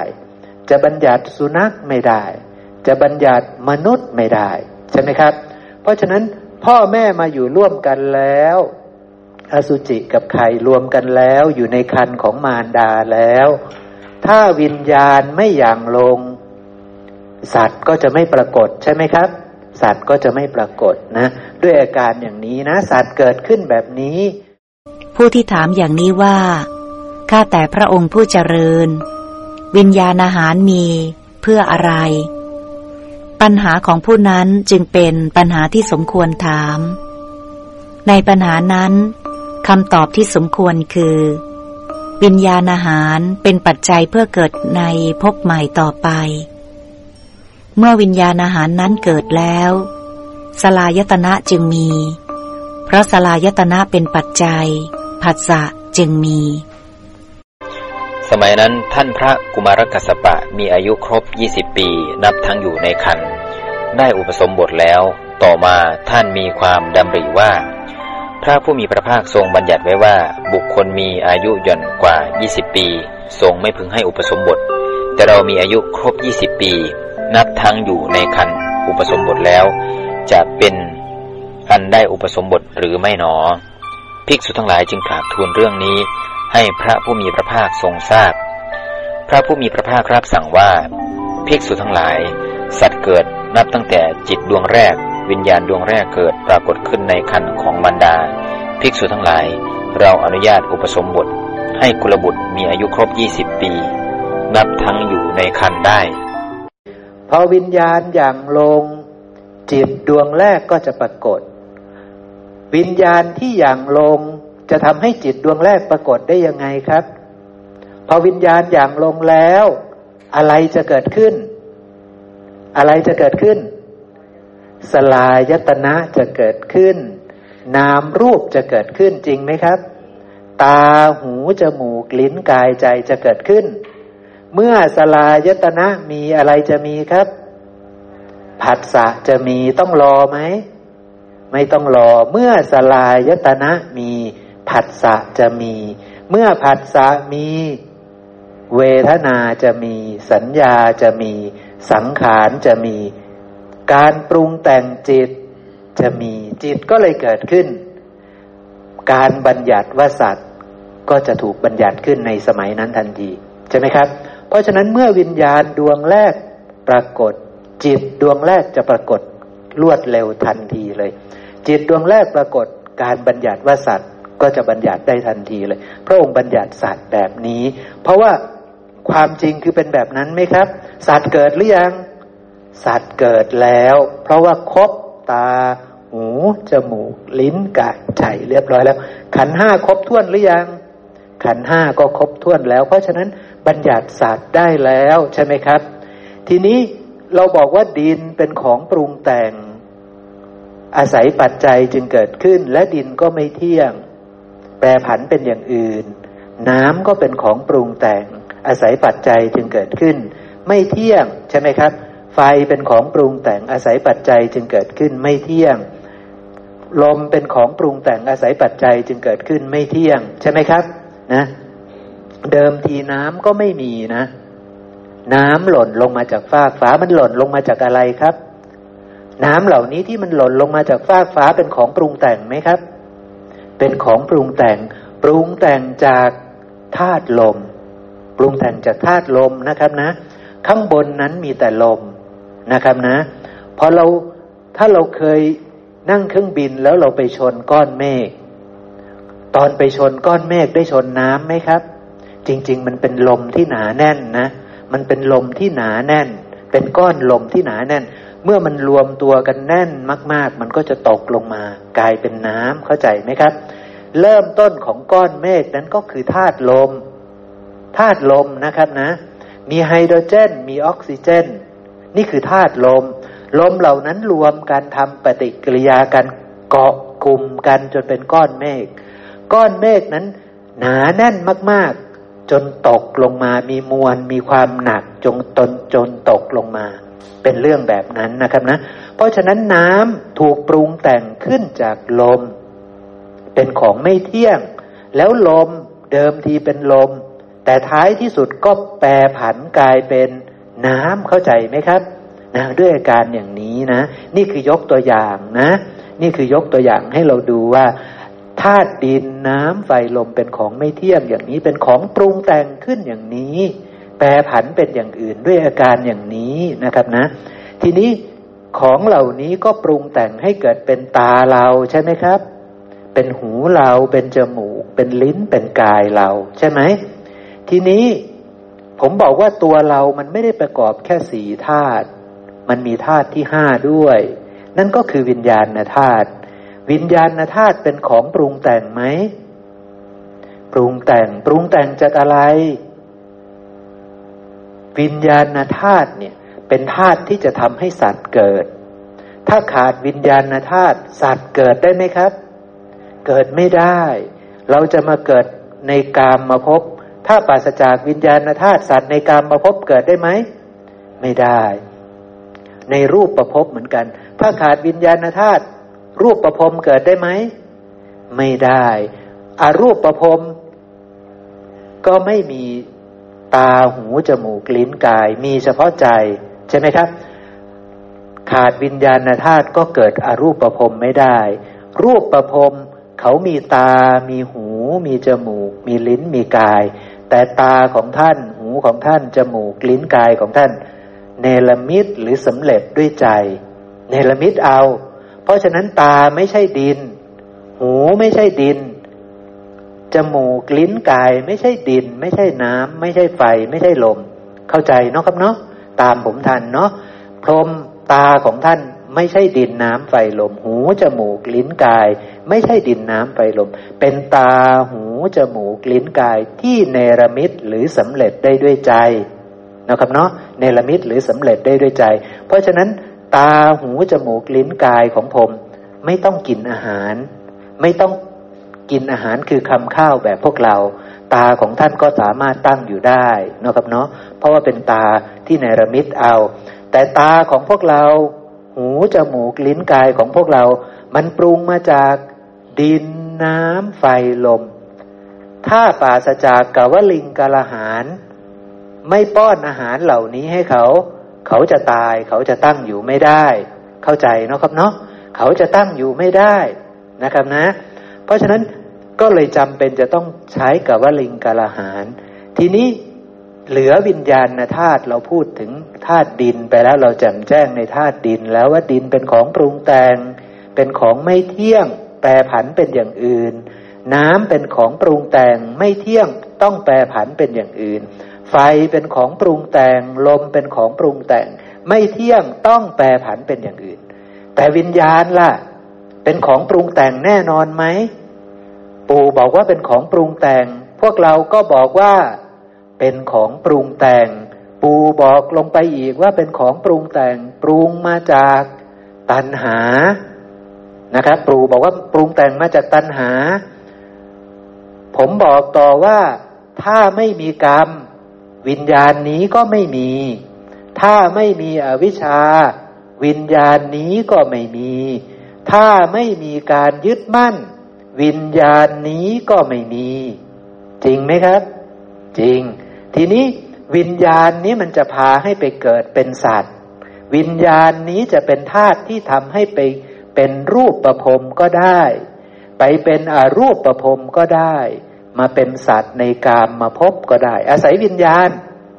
ถ้าปราศจากวิญญาณ สัตว์ในกามมาพบไม่มี ถ้าปราศจากวิญญาณ สัตว์ในรูปประพบไม่มี ถ้าปราศจากวิญญาณ สัตว์ในรูปประพบไม่มี แต่เพราะมีวิญญาณ พวกเราจึงมี หมูหมากาไก่จึงมี สัตว์นรกจึงมี เปรตจึงมีเทวดาจึงมี แต่เพราะมีวิญญาณ รูปประพรมจึงมี เพราะมีวิญญาณอรูปประพรมจึงมี สัตว์ในสังสารวัตนี้จึงมี เพราะว่าพรูตสัตว์ทั้งหมดมีความเกิดขึ้นเป็นธรรมดา เพราะความเกิดขึ้นของวิญญาณอาหารตัวนี้ อาหารตัวนี้เข้าใจเนาะครับเนาะสิ่งที่ผมพูดไปเข้าใจหมดนะ เกิดจากวิญญาณอาหารตัวนี้เกิดจากอาหารตัวนี้นะครับนะ นะ ทีนี้ เพราะฉะนั้นอาหารตัวนี้มันถูกปรุงแต่งขึ้น อาศัยปัจจัยจึงเกิดขึ้น อาศัยปัจจัยคือ ถ้ายังมีตัณหา วิญญาณอาหารตัวนี้จะมี ถ้ายังมีอวิชชา วิญญาณอาหารตัวนี้จะมี ถ้ายังมีการยึดมั่นถือมั่น วิญญาณอาหารตัวนี้จะมี ถ้ายังมีกรรม วิญญาณอาหารตัวนี้จะมีทันทีใช่ไหมครับ แต่วิญญาณอาหารตัวนี้จะมีก็ต่อเมื่อ จะมีการเกิดในภพใหม่เข้าใจไหมครับ เพราะว่าวิญญาณอาหารเป็นปัจจัยเพื่อให้มีการเกิดในภพใหม่เท่านั้น เข้าใจเนาะครับเนาะเพราะฉะนั้นตอนที่เรามีตัณหา เมื่อเช้าแม่น้อยกินขนมเปี๊ยะแล้วก็มีตัณหา วิญญาณอาหารจะมาไหมไม่มา เพราะว่าแม่น้อยยังไม่ตาย ใช่ไหมครับ ตอนที่แม่น้อยกินขนมเปี๊ยะแม่น้อยมีการยึดมั่นถือมั่นไหมมีมีอุปทานใช่ไหมอร่อยใช่ไหมขนมเปี๊ยะนี่อุปทานแล้ววิญญาณอาหารจะมาไหมไม่มา เพราะว่าวิญญาณอาหารจะมาเมื่อมีการเกิดในภพใหม่เข้าใจเนาะครับเนาะแม่น้อยมีอวิชาไหมตอนที่กินขนมเปี๊ยะมีอวิชาวิญญาณอาหารจะมาไหม ไม่มา เพราะว่าวิญญาณอาหารจะมาเมื่อมีการเกิดในภพใหม่แม่น้อยมีกรรมไหมตอนที่มีกินขนมเปี๊ยะมีพูดกับแม่คำเรียบร้อยแล้ว ใช่ไหมครับ เชิญชวนให้แม่คำมากินขนมเปี๊ยะใช่ไหมครับ เพราะฉะนั้นตอนที่มีกรรมวิญญาณอาหารก็ยังไม่มา วิญญาณอาหารจะมาก็ต่อเมื่อจะมีการเกิดในภพใหม่ ตอนที่มีสภาวะที่ชื่อว่า สัมภเวสี สัมภเวสีเองก็เป็นของปรุงแต่ง เป็นปฏิจสมุปันธรรม เป็นสังคตธรรม เป็นธรรมที่เกิดจากปัจจัยปรุงแต่ง ถ้าอาวิชชาสิ้นแล้วสัมภเวสีจะมีไหม ถ้าวิชาสิ้นแล้วสัมภเวสีจะมีไหม ถ้ากรรมสิ้นแล้วสัมภเวสีจะมีไหม ถ้าสิ้นการยึดมั่นถือมั่นอะไรอะไรในโลกแล้ว สัมภเวสีจะมีไหม ถ้าตัณหาดับสนิทแล้ว สัมภเวสีจะมีไหม ไม่มี เพราะฉะนั้นลักษณะของพระอรหันต์เป็นเช่นนั้น ใช่ไหมครับ แต่พวกเราตายลงปุ๊บภูตสัตว์แตกทำลายลงแล้ว ตาแตก หูจมูก ลิ้นกายใจแตก รูปเวทนาสัญญาสังขารวิญญาณขันห้า แตกแล้ว ตัณหาแตกตามเราไปไหม ตัณหายังไม่แตกการยึดมั่นแตกหรือยัง ก็ยังมี อวิชายังมีไหมอวิชาก็ยังมีกรรมยังมีไหมศูนย์ไหมพวกนี้ ไม่ศูนย์ เพราะฉะนั้นต้องส่งต่อไหม ต้องส่งต่อ ส่งต่อให้เข้าถึงกายใหม่ เพื่ออะไรเพื่อมารับวิบากกรรมนั้น เข้าใจเนาะครับเนาะเพื่อมารับวิบากกรรมนั้น เพราะฉะนั้นสภาวะแสวงหาการเกิดย่อมมี เข้าใจเนาะครับเนาะสัมภเวสีจะปรากฏตอนนั้น ใช่ไหมครับ สัมภเวสีจะปรากฏตอนนั้น สัมภเวสีเป็นสภาวะธรรมที่อาศัยปัจจัยปรุงแต่งจึงเกิดขึ้น เมื่อสัมภเวสีมีแล้ว วิญญาณอาหารจะเข้ามาช่วยอนุเคราะห์ทันที ให้ได้มีการเกิดในภพใหม่นะครับเนาะพอมีการเกิดในภพใหม่แล้ว ตอนนั้นภูตสัตว์ก็จะปรากฏเกิดขึ้น สัมภเวสีก็จะดับไป เข้าใจไหมครับ เพราะสัมภเวสีเป็นของปรุงแต่ง อาศัยปัจจัยเกิดขึ้น เกิดแล้วตั้งอยู่คงทนถาวรยั่งยืนไหม ไม่ ย่อมมีความสิ้นไปเสื่อมไปคลายไปและดับไปเป็นธรรมดา ใช่ไหมครับ เกิดเป็นสภาวะที่ชื่อว่าภูตศาสตร์เรียบร้อยแล้ว วิญญาณอาหารก็เป็นของปรุงแต่ง วิญญาณธาตุก็เป็นของปรุงแต่ง ปรุงแต่งขึ้นจากยังมีตัณหา ยังมีอวิชชา ยังมีกรรม ยังมีการยึดมั่นถือมั่น วิญญาณอาหารก็โผล่ขึ้นมา เกิดแล้ววิญญาณอาหารเป็นของปรุงแต่งเป็นปฏิจจสมุปนธรรม มีความสิ้นไป เสื่อมไป คลายไป ดับไปไหมครับ ดับ พอเข้ามา อาศัยอยู่ในกายนี้ เนื่องอยู่ในกายนี้ ยังมีวิญญาณอาหารไหม ไม่มี กายเป็นวิญญาณธาตุที่ทำหน้าที่เป็นขัน เข้าใจไหมครับ เป็นธาตุที่ทำหน้าที่เป็นขันแทน ใช่ไหมตอนนี้วิญญาณอาหารไม่มีแล้ว เพราะวิญญาณอาหารทำหน้าที่แค่ เป็นปัจจัยเพื่อให้มีการเกิดในภพใหม่ วิญญาณอาหารเป็นของปรุงแต่งไหม เป็นของปรุงแต่งย้ำกับเราอีกทีหนึ่งนะ เพื่อให้เรามั่นคง เพื่อให้เราชัดเจน วิญญาณอาหารเป็นปฏิจจสมุปนธรรม เป็นธรรมชาติที่อาศัยกันและกันเกิดขึ้น อาศัยอะไร แจ้งไหม ต้องให้แจ้ง อาศัยตัณหา อาศัยอวิชชา อาศัยกรรม อาศัยยังมีการยึดมั่นถือมั่น วิญญาณอาหารก็เลยมี วิญญาณอาหารปรากฏแล้ว ย่อมมีความ สิ้นไปเสื่อมไปคลายไปและดับไป เพราะฉะนั้นทำหน้าที่เสร็จแล้วดับไหมดับทำหน้าที่เสร็จแล้วดับ เหมือนกันกับเวทนาทำหน้าที่เสร็จแล้วก็ดับสัญญาทำหน้าที่เสร็จแล้วก็ ดับสังขารทำหน้าที่เสร็จแล้วก็ ดับวิญญาณทำหน้าที่เสร็จแล้วก็ ดับ เพราะธรรมเหล่านี้เป็นของปรุงแต่ง อาศัยปัจจัยเกิดขึ้น ปัจจัยนั้นหมดไปแล้วก็ต้องดับลง เพราะว่าปัจจัยนั้นตั้งอยู่มั่นคงยั่งยืนถาวรออย่างนั้นไหม ไม่ ใช่ไหมครับ เพราะฉะนั้นมันเป็นสภาพแบบนี้เป็นเรื่องราวแบบนี้ วิญญาณอาหารปรากฏเกิดขึ้นทำหน้าที่เสร็จก็ดับ ดับไป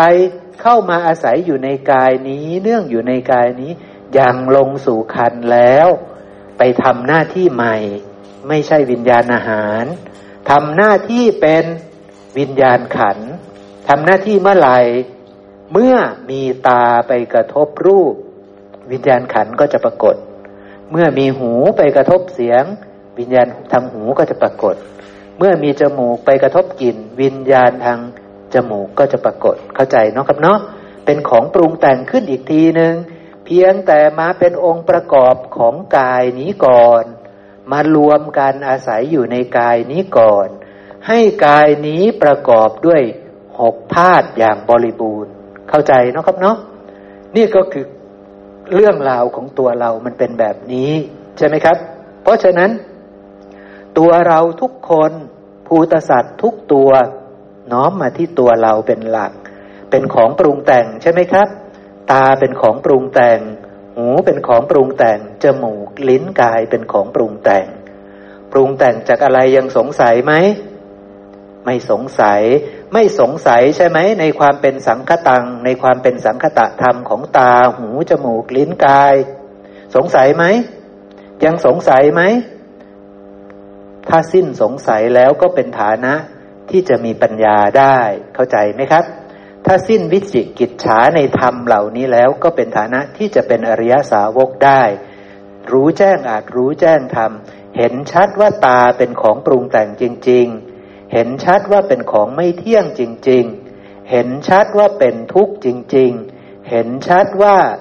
เป็นอนัตตาจริง ๆ ได้ ปัญญาจะเกิดขึ้นแบบนี้เข้าใจไหมครับ ปัญญาเป็นของปรุงแต่ง ถ้ายังไม่เห็นชัดว่าตา หูจมูก ลิ้นกาย เป็นของปรุงแต่ง จะเห็นชัดว่าตาหูจมูก ลิ้นกาย ว่าไม่ใช่เราได้ไหม หมดสิทธินะ ปัญญาจะเกิดขึ้นได้ไหม หมดสิทธินะครับนะ หมดสิทธิปัญญาเป็นของปรุงแต่งแบบนี้ ถ้าเมื่อใดก็ตามที่รู้แจ้งเห็นจริง ว่าตาหูจมูก ลิ้นกาย เป็นของปรุงแต่ง จากดินน้ำไฟลม เห็นตามความเป็นจริงด้วยปัญญาอันชอบ เกิดจากการใคร่ครวญโยนิโสมนสิการ ตามความจริงที่ปรากฏแล้ว ตามความจริงที่มีอยู่ในสังสารวัตนี้ เมื่อนั้นปัญญาจะเกิดขึ้น เข้าใจเนาะครับเนาะเมื่อนั้นอริยสาวกจะเกิดขึ้นในโลก เข้าใจเนาะครับเนาะตาหูจมูกลิ้นกายเรียบร้อยแล้ว ทีนี้ใจเป็นของปรุงแต่งไหม เป็นของปรุงแต่ง ปรุงแต่งจากวิญญาณธาตุถ้าปราศจากวิญญาณธาตุใจจะเกิดขึ้นได้ไหม ไม่ได้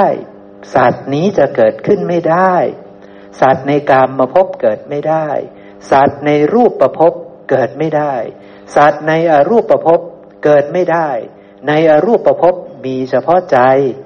ใจเป็นของปรุงแต่งไหมในอรูปประพบนะ่ะเป็นของปรุงแต่งปรุงจาก วิญญาณธาตุถ้าไม่มีวิญญาณธาตุใจจะมีไหม ไม่มีอรูปประพรมจะไม่มีเข้าใจไหมครับ ใจเป็นของปรุงแต่งแบบนี้ ใจดวงนั้นของอรูปประพรมใจดวงนั้นของรูปประพรมและใจดวงนี้ เป็นของปรุงแต่งทั้งหมดไหมเป็นของปรุงแต่งทั้งหมด ปรุงแต่งจาก วิญญาณธาตุวิญญาณธาตุเป็นของปรุงแต่งไหม เป็นของปรุงแต่ง ปรุงแต่งจากอะไรแจ้งหมดไหม แจ้งหมดหรือยัง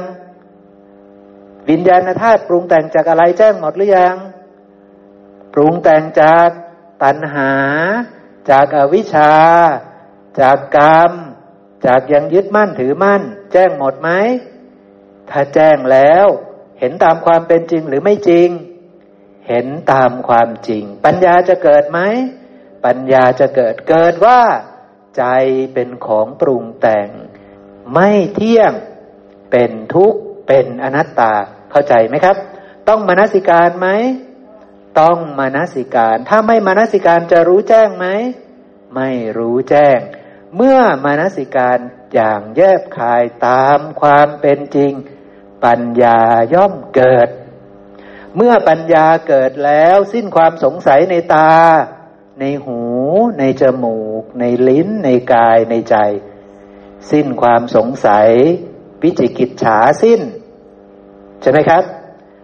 มีสัตว์มีบุคคลมีตัวตนเราเขาในตา ในหู ในจมูก ในลิ้นในกายในใจไหม ไม่มีสักยะทิฏฐิ สิ้นไหม สิ้นได้ไหม สิ้นได้ เพราะ มียะถาภูตยานนทัศนะเกิดขึ้นแล้ว มีดวงตา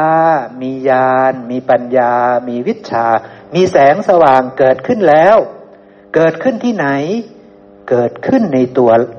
ผู้ที่เห็นแจ้งเห็นธรรมเหล่านี้ตามความเป็นจริงนั่นแหละ ผู้ที่มีปัญญาแล้วนั่นแหละ ผู้นั้นเรียกว่าอริยสาวกได้เข้าใจไหมครับ สักยะทิฏฐิดับลงไปได้ด้วยอาการอย่างนี้ วิจิกิจฉาดับลงไปได้ด้วยอาการอย่างนี้ เข้าใจแล้วว่า สิ่งเหล่านี้เป็นเพียงของปรุงแต่ง อาศัยปัจจัยจึงเกิดขึ้น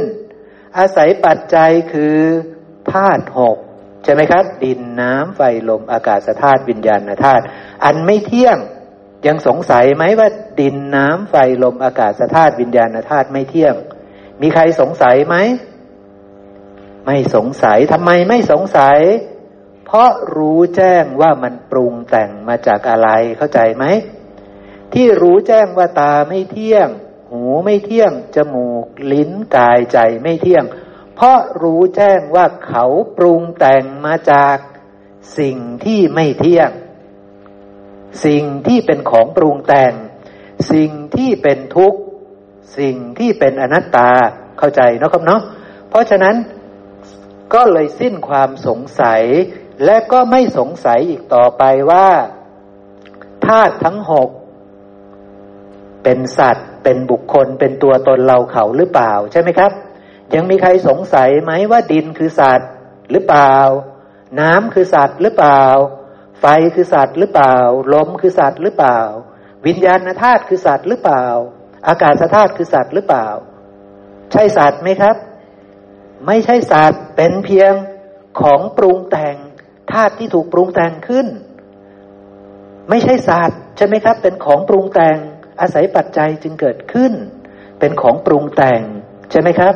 นะอาศัยปัจจัยจึงเกิดขึ้นแบบนี้ เราบอกบอกว่าวิญญาณธาตุเป็นสัตว์ได้ไหมไม่ได้ใช่ไหมครับ ถ้าวิญญาณธาตุมันลอยเคว้งอยู่ตรงนั้น มั่นคงยั่งยืนอยู่ตรงนั้น มันจะมีตาได้ไหมวิญญาณธาตุนะ่ะ มีหูมีจมูก มีลิ้นมีกายไม่ได้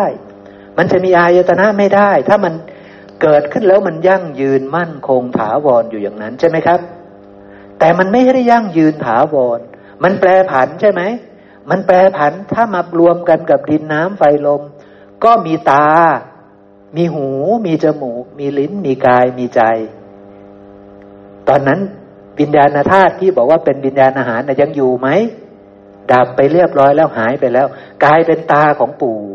เป็นหูของปู่ เป็นจมูก เป็นลิ้นเป็นกายเป็นใจของปู่แทน ส่วนตัวนั้นดับหรือยัง ดับแล้ว ใช่ไหมครับ ดับไปแล้ว มีตาแทน มีหูแทน มีจมูก มีลิ้น มีกาย มีใจแทน ใช่ไหมครับ แต่ตาหูจมูกลิ้นกายใจนี้เรารู้แจ้งแล้วว่าเป็นของปรุงแต่ง ปรุงแต่งจากดินน้ำไฟลมอากาศธาตุวิญญาณธาตุ อันไม่เที่ยงอันเป็นของปรุงแต่งทั้งหมด เพราะฉะนั้นสิ่งเหล่านี้ต้องมีความสิ้นไปเสื่อมไปคลายไป แตกสลายไปเป็นธรรมดา ใช่ไหมครับ เป็นสัตว์เป็นบุคคลเป็นตัวตนเราเขาไหม ไม่ใช่ ใช่ไหมครับ เนี่ย แต่เรารู้แจ้งแบบนี้ตลอดเวลาหรือเปล่า ไม่ใช่ไหมครับ ตอนที่ใช้ชีวิตอยู่เรารู้แบบไหน รู้แบบวิปลาสรู้แบบเดิมๆใช่ไหมครับ แบบวิปลาสคือตาเป็นของเรา หูเป็นของเรา จมูก ลิ้นกายใจเป็นของเรา ใช่ไหมครับ นี่คือสิ่งที่เราเก่งสิ่งที่เราชำนาญใช่ไหมถ้าไม่สามารถระลึกถึงความรู้ที่ถูกต้องได้ ความรู้แบบที่ผมเล่าให้เราฟังนั่นแหละ ว่าตาเป็นของปรุงแต่ง หูจมูกลิ้นกายใจเป็นของปรุงแต่งแบบนี้แบบนี้แบบนี้ ถ้าระลึกไม่ได้ ปัญญาจะเกิดขึ้นไหมครับ ในเมื่อสัญญาวิปลาสมันไม่เกิดขึ้นน่ะ จิตวิปลาสเอ้ยสัญญาไม่วิปลาสมันไม่เกิดขึ้นน่ะ จิตไม่วิปลาสมันจะเกิดขึ้นได้ไหมไม่ได้ทิฏฐิไม่วิปลาสจะเกิดขึ้นได้ไหมปัญญามันจะเกิดขึ้นได้ไหมไม่ได้ เพราะฉะนั้นต้องระลึกรู้ให้ได้ซะก่อน ว่าตาเป็นของปรุงแต่งนะ ตาไม่เที่ยงนะ ตาเป็นทุกข์นะ ตาเป็นอนัตตานะ ช่ไหมครับ ไม่ใช่เรานะ เนี่ยต้องนึกให้ได้แบบนี้ก่อน มันวิปลาสนะตะกี้นี่ระลึกให้ได้แบบนี้ก่อน ใช่ไหมครับ เป็นอกุศลนะแบบนี้นี่ระลึกให้ได้ก่อน ใช่ไหมครับ เมื่อระลึกได้ โยนิโสมนสิการต่อใช่ไหมครับทำความรู้ให้แจ้งอีกครั้งหนึ่ง พิจารณาใคร่ครวญให้แจ้งอีกครั้งหนึ่ง เพื่ออะไร พื่อให้หลุดพ้นจากความยึดมั่นถือมั่นว่าเราว่าของเรา ว่าตัวตนของเราเข้าใจเนาะครับเนาะเพราะฉะนั้นอริยมรรคมีองค์แปดเกิดขึ้นได้ยากไหมยาก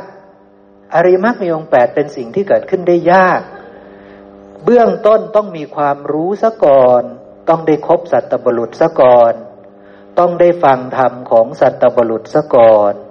ต้องรู้แจ้งอาจรู้แจ้งธรรมซะก่อน รู้แจ้งตาซะก่อน รู้แจ้งหู จมูก ลิ้นกายใจซะก่อน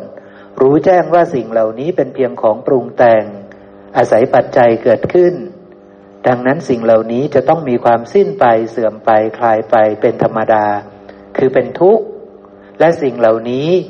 ไม่ใช่สัตว์ ไม่ใช่บุคคล ไม่ใช่ตัวตนเราเขา สิ่งเหล่านี้เป็นอนัตตาเข้าใจเนาะครับเนาะพอรู้แจ้งแบบนี้แล้ว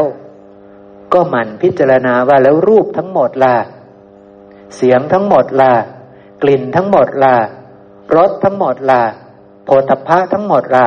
ธรรมารมทั้งหมดล่ะ เป็นของปรุงแต่งด้วยไหม เป็นของปรุงแต่ง รูปปรุงแต่งจากอะไร รูปปรุงแต่งจากอะไร มหาภูตรูปสี่เสียงปรุงแต่งจากอะไร อาศัยมหาภูตรูปสี่กลิ่นอาศัยอะไร อาศัยมหาภูตรูปสี่รสอาศัยอะไร อาศัยมหาภูตรูปสี่โพธพะก็คือมหาภูตรูปสี่หรือที่อาศัยมหาภูตรูปสี่ธรรมารมอาศัยอะไรธรรมารมอาศัยอะไร อาศัยผัสสะธรรมารมได้แก่เวทนา สัญญา สังขารอาศัยผัสสะแต่ผัสสะก็ ไม่เที่ยงเป็นของปรุงแต่ง อาศัยกายนี้ อาศัยอายตนะ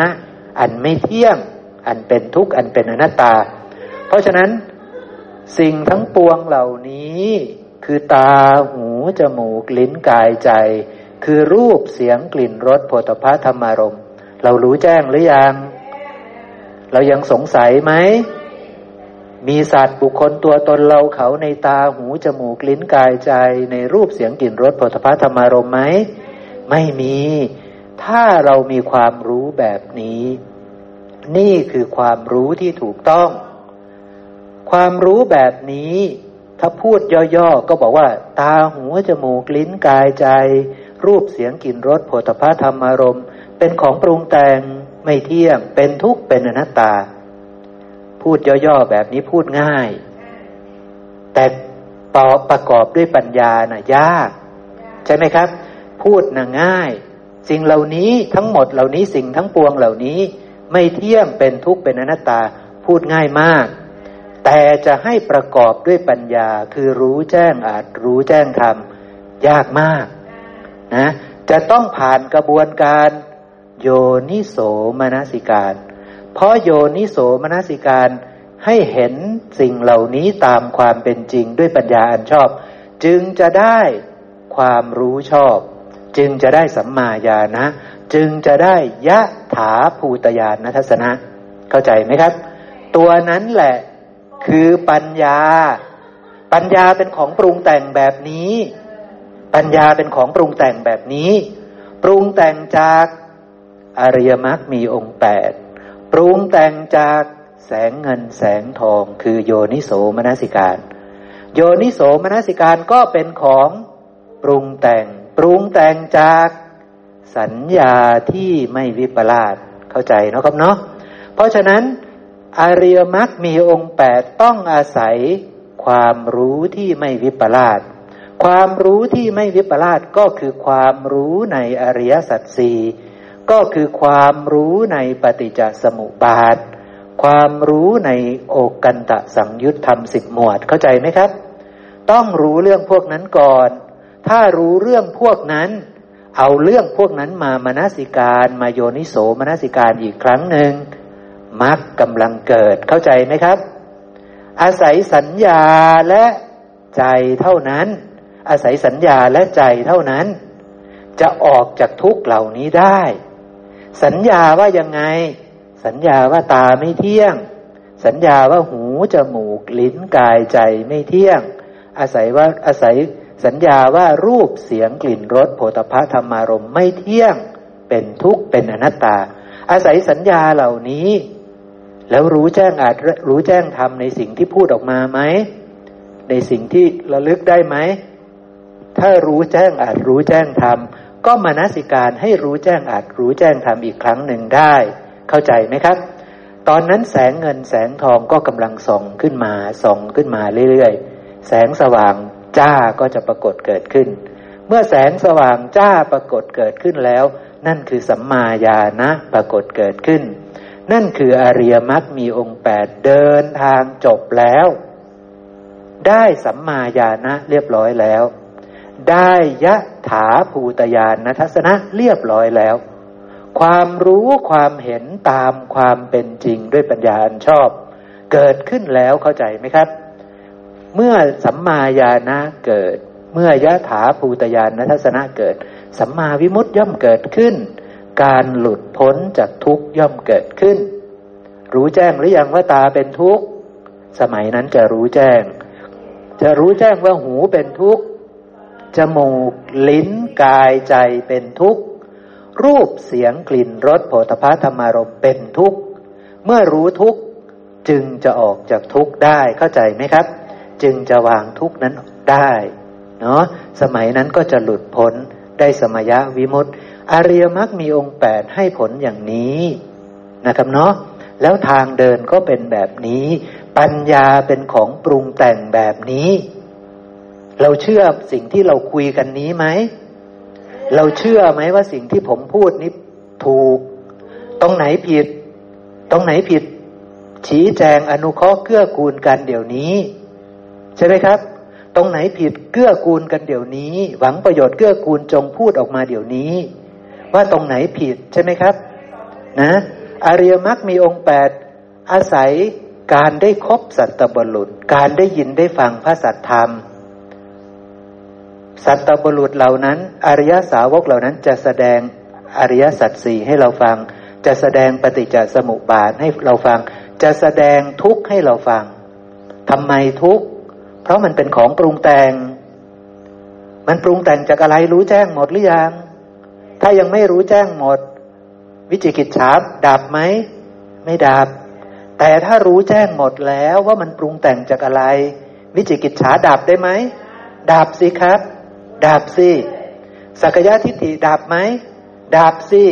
ในเมื่อมันรู้แล้วว่าตาคือดิน คือน้ำคือไฟคือลม มันมีสัตว์ในดินไหมมันมีสัตว์ในน้ำไหมมันมีสัตว์ในไฟในลมไหมไม่มี ดินก็คือดิน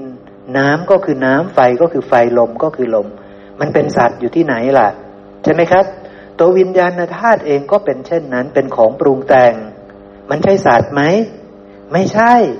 มันใช่ตัวตนของเราไหม ไม่ใช่ เพราะฉะนั้นถ้าเราแจ้งแล้ว เราก็เป็นฐานะที่จะรู้แจ้งอาจรู้แจ้งธรรมใช่ไหมครับ พอรู้แจ้งอาจรู้แจ้งทำมีความรู้ที่ไม่วิปลาสเก็บไว้ ใช่ไหมครับ แต่ความรู้วิปลาสเนี่ยมันนิดเดียว ความรู้ไม่วิปลาสนี่ ความรู้ไม่วิปลาสนี่มันนิดเดียว ความรู้วิปลาสนี่มันกองสูง เพราะฉะนั้นใช้ชีวิตมันจะเอากองไหนมาใช้ผัสสะเกิดแล้วมันจะเอากองไหนมาใช้ มันก็ต้องเอากองเยอะมาใช้ ใช่ไหมครับ มันเห็นมะม่วง มันจะไปเอาบอกว่ามะม่วงไม่เที่ยงได้ไหมไม่มีทางใช่ไหมครับ มันเห็นมะม่วงมันก็บอกว่าอุ้ยมะม่วงนี่สวยมะม่วงนี้ไม่สวยมะม่วงนี้น่าอร่อยมะม่วงนี้ธรรมดาใช่ไหม ใช่ไหมมันเป็นอย่างนี้ ได้ยินเสียงปุ๊บมันจะไปบอกว่าอุ้ยเสียงนี้ไม่เที่ยงได้ไหมไม่ได้ เสียงนี้มันก็ต้อง เพราะจังน่าลำคาญจัง เฉยๆใช่ไหมมันจะเกิดแบบนี้ กลิ่นมาปุ๊บได้กลิ่นตดเหม็นน่ะ มันจะปรุงแต่งตดว่ายังไงตดไม่เที่ยงใช่ไหม มันจะว่าอย่างนั้นไหม ไม่ว่าใช่ไหมครับ มันก็โกรธเรียบร้อยใช่ไหม โดนด่าปุ๊บโดนด่าปุ๊บเสียงไม่น่ารักกระทบหู มันจะบอกวิเสียงไม่เที่ยงได้ไหมเสียงไม่ใช่เราได้ไหมไม่ใช่ มันไม่ได้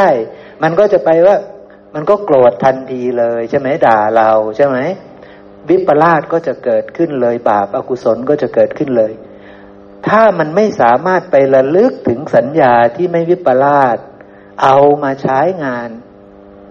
ให้ได้นะ สติจะเกิดขึ้นได้ไหม สติก็จะเกิดขึ้นไม่ได้ ปัญญาก็จะเกิดขึ้นไม่ได้ ใช่ไหมครับ เพราะอริยมรรคมีองค์แปดจะไม่เกิดขึ้น กุศลธรรมจะไม่เกิดขึ้นด้วยอาการอย่างนี้ ยังสงสัยตรงไหนไหมที่ผมอธิบายให้เราฟังไป ผมอธิบายตรงไหนมันเร็วไปไหมแม่นงรักอาจจะต้องไปฟังอีกหลายรอบนิดนึงเนาะเพราะว่า พวกเราฟังกันมานานใช่ไหมพวกเราก็พอจะตามผมได้ทันใช่ไหมผมพูดเรื่องตาเป็นของปรุงแต่ง ปรุงแต่งจากอะไร หูจมูกลิ้นกาย ปรุงแต่งจากอะไร วิญญาณธาตุต้องมีไหมในตัวก่อนที่เราจะมาเกิดนะขาดวิญญาณธาตุได้ไหมผมก็น้อมไปให้พวกเราค่อย ๆเห็นใช่ไหมแล้วก็ชักชวนให้เราพิจารณาว่าวิญญาณธาตุเป็นของปรุงแต่งไหมปรุงจากอะไร ถ้าไม่มีวิญญาณธาตุ จะได้เกิดไหมไม่ได้เกิดเป็นพระอรหันต์ละสิใช่ไหมครับ แต่มันไม่ใช่อย่างนั้นตราบใดที่ยังมีอวิชชาตราบใดที่ยังยึดมั่นถือมั่นตราบใดที่ยังมีตัณหาตราบใดที่ยังมีกรรม ตายแล้ววิญญาณธาตุต้องมา สัมภเวสีต้องมี การเกิดในภพใหม่ย่อมมีใช่ไหมครับ เนี่ยผมก็น้อมให้พวกเราพิจารณาตาม แล้วเราก็ไปใคร่ควรพิจารณาเองอีกครั้งหนึ่งนะครับเนาะฟังดูแล้วก็พิจารณาใคร่ควร เพื่อออกจากทุกนี้ เพื่อออกจากทุกนี้ ออกจากความยึดมั่นถือมั่นว่าเป็นเราเป็นของเราเป็นตัวตนของเรา เพราะโดยปกติมันยึดอยู่แล้ว ใช่ไหมครับ ใครมาแตะมันก็ไม่ได้ ใครมาพูดให้มันก็ไม่ได้ ใช่ไหมครับ ใครมาติเตียนไม่ได้ ใครมาชมก็ดีใช่ไหมก็ดีใช่ไหม มันก็ดีชอบไปเลย เพราะว่ามันยึดมั่นถือมั่น ว่านี้เขามาชมเราใช่ไหมเขาชมเรานะนี่มันวิปลาสแบบนี้ มันเห็นตา หูจมูก ลิ้นกายใจ โดยความเป็นอัตตาด้วยอาการอย่างนี้เนาะมันไม่มีสติ เมื่อไม่มีสติ ไม่มีปัญญาหรอก จะไม่มีปัญญาจะไม่สามารถที่จะทำปัญญาให้เกิดขึ้น เพราะฉะนั้นสติ สติ จะเกิดขึ้นได้ก็เฉพาะในอริยสาวกเท่านั้น นะ สติก็เป็นของปรุงแต่ง จะเกิดขึ้นได้จะต้องได้ยินได้ฟังพระสัทธรรมก่อน ต้องได้คบสัตตบรุษก่อน ต้องรู้แจ้งอาจรู้แจ้งธรรมซะก่อน ต้องมีสัญญาส่วนไม่วิปลาสเก็บไว้ก่อน จึงจะเป็นฐานะที่มีสติได้ เพราะสัญญาวิปลาสก็เป็นของที่ปรุงแต่งขึ้นนะ ต้องได้คบสัตตบรุษนะ ต้องได้ฟังพระสัทธรรมนะ ต้องรู้แจ้งอาจรู้แจ้งธรรมนะ สัญญาที่ไม่วิปลาสจึงจะปรากฏเกิดขึ้นเข้าใจไหมครับ สัญญาไม่วิปลาสนั้น มันก็จะถูกเก็บไว้ เก็บไว้ในแต่ละบุคคล ทีนี้สติจะเกิดขึ้นได้ก็ต้องอาศัยฉันทะ อาศัยความเพียร ใช่ไหมครับ อาศัยความตั้งอกตั้งใจ ใช่ไหมครับ อาศัยความใส่ใจ ใช่ไหม ถ้าเราไม่มีฉันทะเราไม่มีศรัทธา เราไม่อยากปารบความเพียร ไม่มีทางที่จะหยิบเอาส่วนที่ไม่วิปลาสนั้นขึ้นมาได้ใช่ไหมครับ มันก็จะทำตัวสบายสบายดูทีวีก็จะดูแบบเดิม ฟังเสียงก็จะเพลิดเพลินแบบเดิม อยู่ในหมู่คณะก็จะอยู่แบบเดิม ไม่เคยคิดที่จะไปหยิบเอาสัญญาที่ไม่วิปลาสนั้น ขึ้นมาใส่ใจมาใคร่ครวญมาพิจารณาเลย เพราะฉะนั้นสติจะเกิดขึ้นไม่ได้ เมื่อสติเกิดขึ้นไม่ได้ ปัญญาก็จะเกิดขึ้นไม่ได้ ใช่ไหมครับ มันเป็นของปรุงแต่งขึ้นแบบนี้พระเจ้าให้เราทำไหมพระเจ้าให้เราทำไปสร้างฉันทะนะ ไปสร้างความเพียรนนะ ใช่ไหมครับ พระองค์ไม่ได้บอกว่า อุ้ยมันเป็นของที่ทำขึ้นไม่ได้หรอก อย่าไปทำพระองค์บอกอย่างนี้ไหมไม่ได้บอก แต่พระองค์ก็บอกว่าให้เธอไปปารบความเพียร ให้เธออาศัยศรัทธา อาศัยฉันทะ ไปเป็นผู้มีศีล แล้วอาศัยศีลดำรงอยู่ในศีล เจริญสติ ใช่ไหมครับ เป็นของปรุงแต่งขึ้นไหม เป็นของปรุงแต่งขึ้นแล้วพระองค์ให้เราทำเพราะสิ่งเหล่านี้มันเป็นอัตการ มันเป็นปาราการนะมันเป็นอัตการคือ มีตนเป็นตัวการ มีผู้อื่นเป็นตัวการ คือต้องเอาตนนี่แหละไปทำเพราะว่าพวกที่ยังมีตนอยู่เนี่ยทำแล้วมันจะได้กรรม มันจะได้กรรม ใช่ไหมครับ แต่พระอรหันต์ท่านไม่มีอัตการ ไม่มีปรการแล้ว เพราะท่านไม่มีตนเป็นตัวการแล้ว เพราะท่านไม่มีอะไรเป็นตนแล้วเข้าใจไหมครับ ไม่มีผู้อื่นเป็นตัวการแล้วพระอรหันต์น่ะไม่ต้องทำ แต่พวกเราเนี่ยมันเป็นอัตการเป็นปรการ คือยังมีตนเป็นตัวการ พระองค์ให้เราทำให้เราทำกรรมไม่ดำไม่ขาว ต้องสร้างขึ้น ต้องเอาตนเป็นตัวการไปทำต้องเอาผู้อื่นเป็นตัวการ เอาพระพุทธเจ้า เอาพระธรรม เอาพระสงฆ์เป็นตัวการผลักดันให้เราอยากเดินตามพระองค์ไป ใช่ไหมครับ ไม่งั้นความเพียรมันจะไม่ปรากฏ ความเพียรริเริ่มมันจะไม่ปรากฏ ช่ไหมครับ เพราะมันยังมีตนเป็นตัวการ เพราะเราอยากได้ดีใช่ไหม อาศัยตัณหา อาศัยมานะ เพื่อละตัณหา เพื่อละมานะนั้นเสีย ใช่ไหมครับ มันไม่ใช่ว่าไม่มีตัณหาไม่ได้ พวกเรายังมีตัณหาอยู่ แต่ตัณหามันมีสองฝ่าย ฝ่ายที่จะพาไปทางไม่ดี กับฝ่ายที่เป็นฉันทะฝ่ายที่จะพาไปให้เจริญน่ะใช่ไหมครับ ฝ่ายที่จะพาให้เจริญก็คือ อาศัยฉันทะจึงมาที่นี่ จึงมารักษาอริยอุโบสถ จึงมาระลึกถึงพระพุทธเจ้า จึงมาระลึกถึงพระธรรม จึงมาระลึกถึงพระสงฆ์จึงมาระลึกถึงศีล จึงมาระลึกถึงจาคะ จึงมาระลึกถึงเทวดา อาศัยฉันทะไหมครับ ใช่ไหมอาศัยฉันทะทั้งสิ้น อาศัยความเพียรทั้งสิ้น สิ่งเหล่านี้จึงเป็นอัตตการ สิ่งเหล่านี้จึงเป็นปาราการ เพราะว่าสิ่งที่เราทำน่ะยังเรียกว่ากรรม แล้วกรรมที่เราทำทั้งหมดนั้น ก็เป็นของของตน ใช่ไหมครับ เป็นของของตน ตายปุ๊บก็ตนนั่นแหละ จะเป็นส่วนที่จะต้องรับวิบากกรรมเหล่านั้น ใช่ไหมครับ นะ ก็ต้องมีตนนั่นแหละ ไปรับวิบากกรรมนั้น ถ้าเราทำกรรมไม่ดำไม่ขาว เรารู้แล้วว่ากรรมที่ประเสริฐ มีอยู่ในโลก นั่นก็คือกรรมไม่ดำไม่ขาว เราก็เลยมาทำทำไมเราต้องมาทำล่ะ เพราะเราอยากอยากได้วิบากของกรรมนี้ เพราะเราปรารถนาวิบากของกรรมนี้ ใช่ไหมครับทำไมเราอยากจะทำสิ่งนี้ให้มันเกิดขึ้นทำไมเราไม่ไปทำแต่บุญล่ะ เพราะเรารู้ว่าบุญมันยังไม่สิ้นทุกข์เพราะเรารู้ว่าบาปนะมันจะเป็นไปเพื่อทุกข์ เพราะเรารู้ว่ากรรมสีเทาๆนะจะเป็นไปเพื่อทุกข์บุญอย่างเดียวไม่พอ เราจะต้องทำกรรมไม่ดำไม่ขาวด้วย เพราะกรรมเหล่านี้ตนนั่นแหละ จะได้รับวิบากของมันใช่ไหมครับ เพราะฉะนั้นยังมีตนอยู่ไหมยังมีกันทุกคน เพราะนั้นตนนั่นแหละ จะเป็นผู้รับผลกรรมที่ตนได้กระทำไว้ ใช่ไหมครับ เพราะนั้นจึงต้องมาทำกรรมนี้ทำกรรมนี้ด้วยตนเอง เอาตนไปทำ เอาอัตการไปทำโดยมีปาราการเป็นตัวการอีกแรงหนึ่งแต่เป็นไปในฝ่ายดี แต่ฝ่ายอัตการปาราการฝ่ายชั่วมีไหมเขาด่าเราเราก็เอาเรานี่แหละไปด่าเขา ไปตีเขาไปฆ่าเขาใช่ไหมครับ เพราะเขานั่นแหละเป็นตัวการใช่ไหมก็เราก็เลยเอาเราเป็นตัวการเหมือนกันไปจัดการเขาใช่ไหมนี่มันก็เป็นฝ่ายชั่วใช่ไหม แต่อัตการปารการฝ่ายดีก็มีในพระสูตรที่พระองค์พูดถึงอัตการปารการพระองค์พูดฝ่ายดี